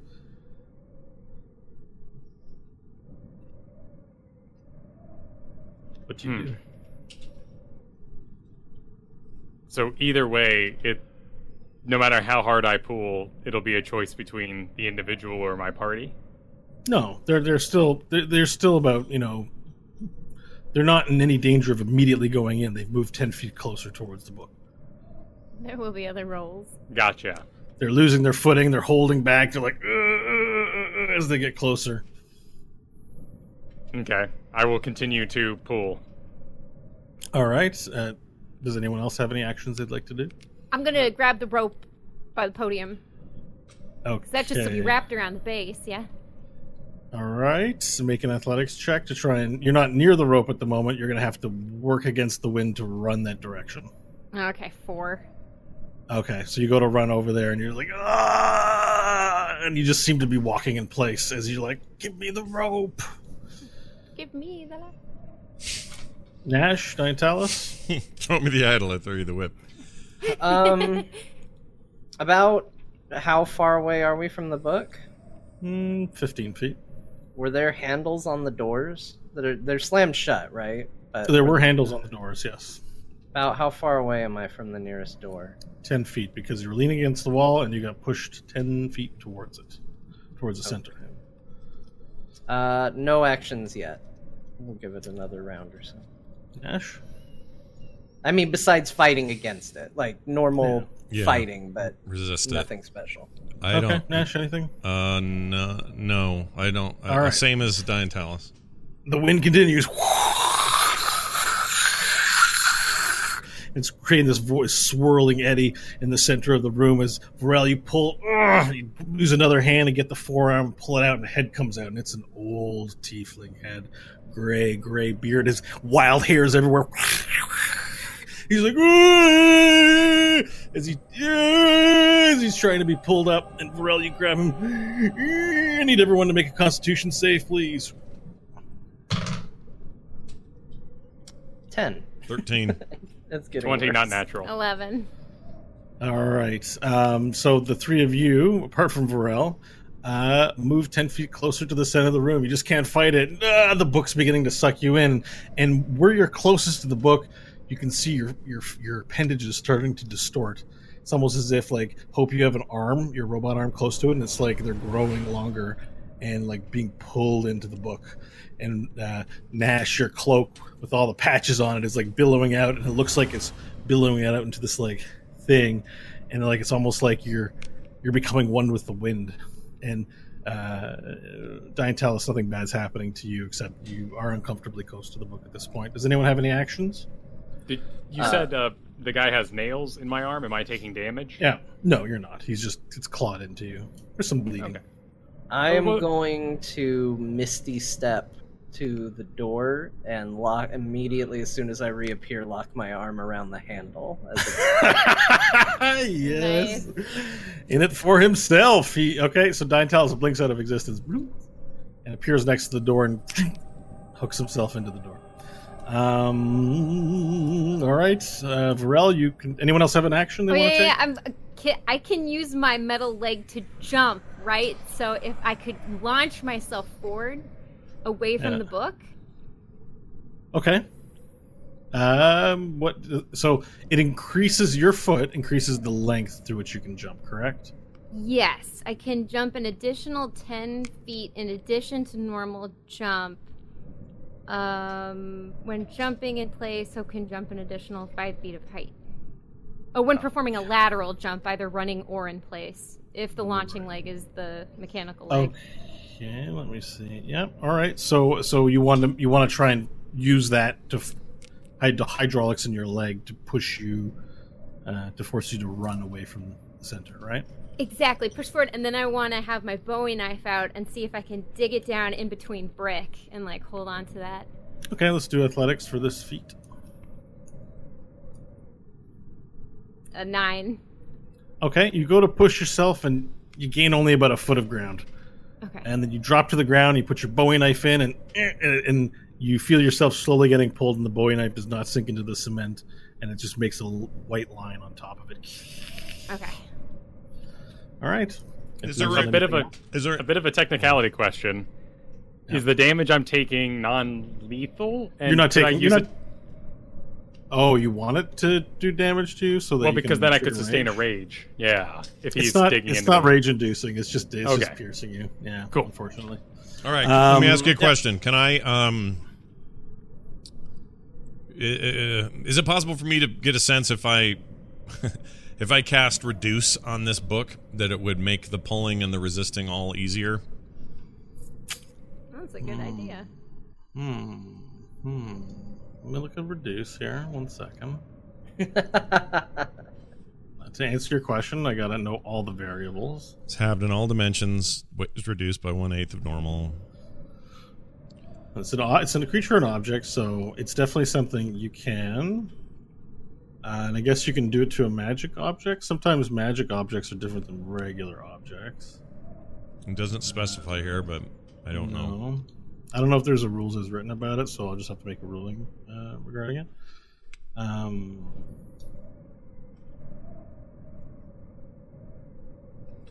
I mean, one of the fears I have is if I shrink it too much, I don't want to get pulled through like that alien in Alien 4 that got sucked through the tiny hole. so one of the considerations you do have to keep in mind is if you reduce it, you may also reduce the size of the hole, and it's a very narrow hole that the tiefling you're pulling out of is there. It may decapitate him at the waist. Oh, so this isn't like the clothes he's wearing kind of deal where it shrinks with him. Unless I You're- shrink you're- him. You're going to shorten the book. What if I shrink him? Will he be o- easier to pull out? The hand? Like if I shrink the hand, it'll shrink the him. Uh, I don't. mm, Yeah, I guess there would be less resistance uh, against the force, right? Yeah. He weighs less. It doesn't help us with our getting sucked in problem, though. The answer, I mean, you'll have to find out. But generally speaking, your sense is it probably would be helpful to be pulling something small with less mass out of the vacuum. All right, I'm going to cast that on the hand, which should be connected to the rest of whoever it is. I guess his Okay. head's showing now, right? All right, uh, you cast it, and then all of a sudden, the the old tiefling, the blue tiefling man, he goes, uh, uh, he's got his high pitched noise. Help me! Help! Pull! Pull! Pull! Uh, but now he's easier for to pull out, and Varel, you make a big fluid, and you pull the tiny. Uh, it's half size. Uh, he's about two and a half feet tall at this point. You pull him out, and you got this little man in your hand, ah, like like like you're um you know Lion Kinging. You've got this this berobed old tiefling, uh, and then the book, and it closes, and the vacuum stops. Everyone falls to the floor. I will place him down. And he just looks around at you and he goes, I'm free. Thank you. And he just collapses to the ground.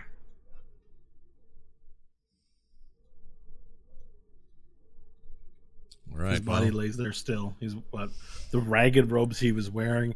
He looks old. He has big bags under his eyes, gray, gray beard, gray, gray hair, and he's got these earrings that are little tiny shrunken skeletons, just four on each side, and long, jagged, crooked horns that go in random directions.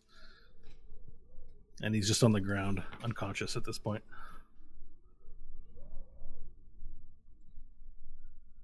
Well, Found what was in the book. Is he still tiny? Because I shrunk him? Yes. Okay. Yes, he's tiny. He's two feet tall.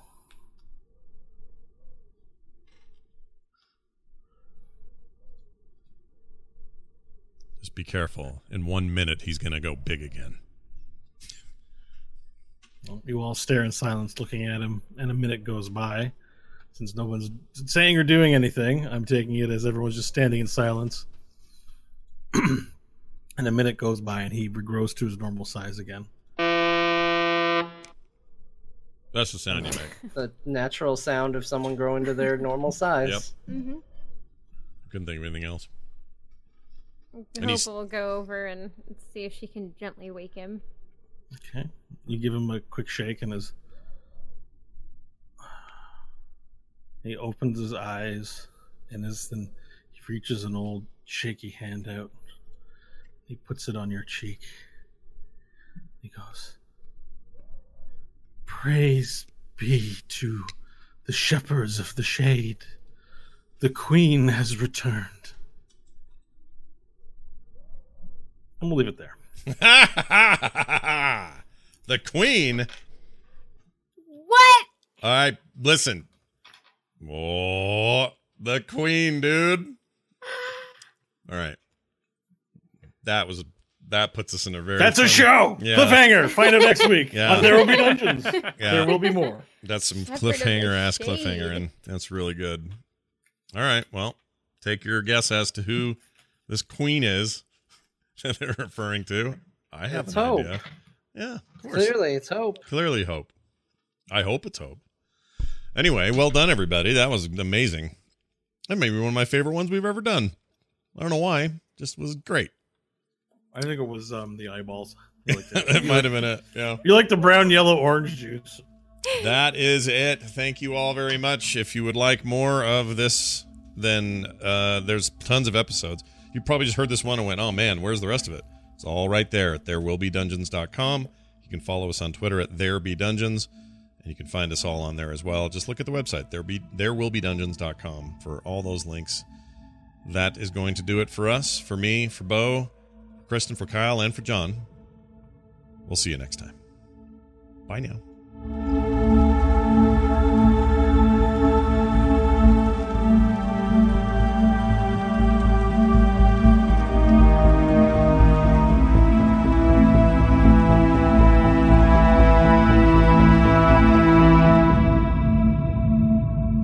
This show is part of the Frog Pants Network. Frog Pants Network. Get more shows like this at frogpants.com. Besides, I am, as you know, Baron here.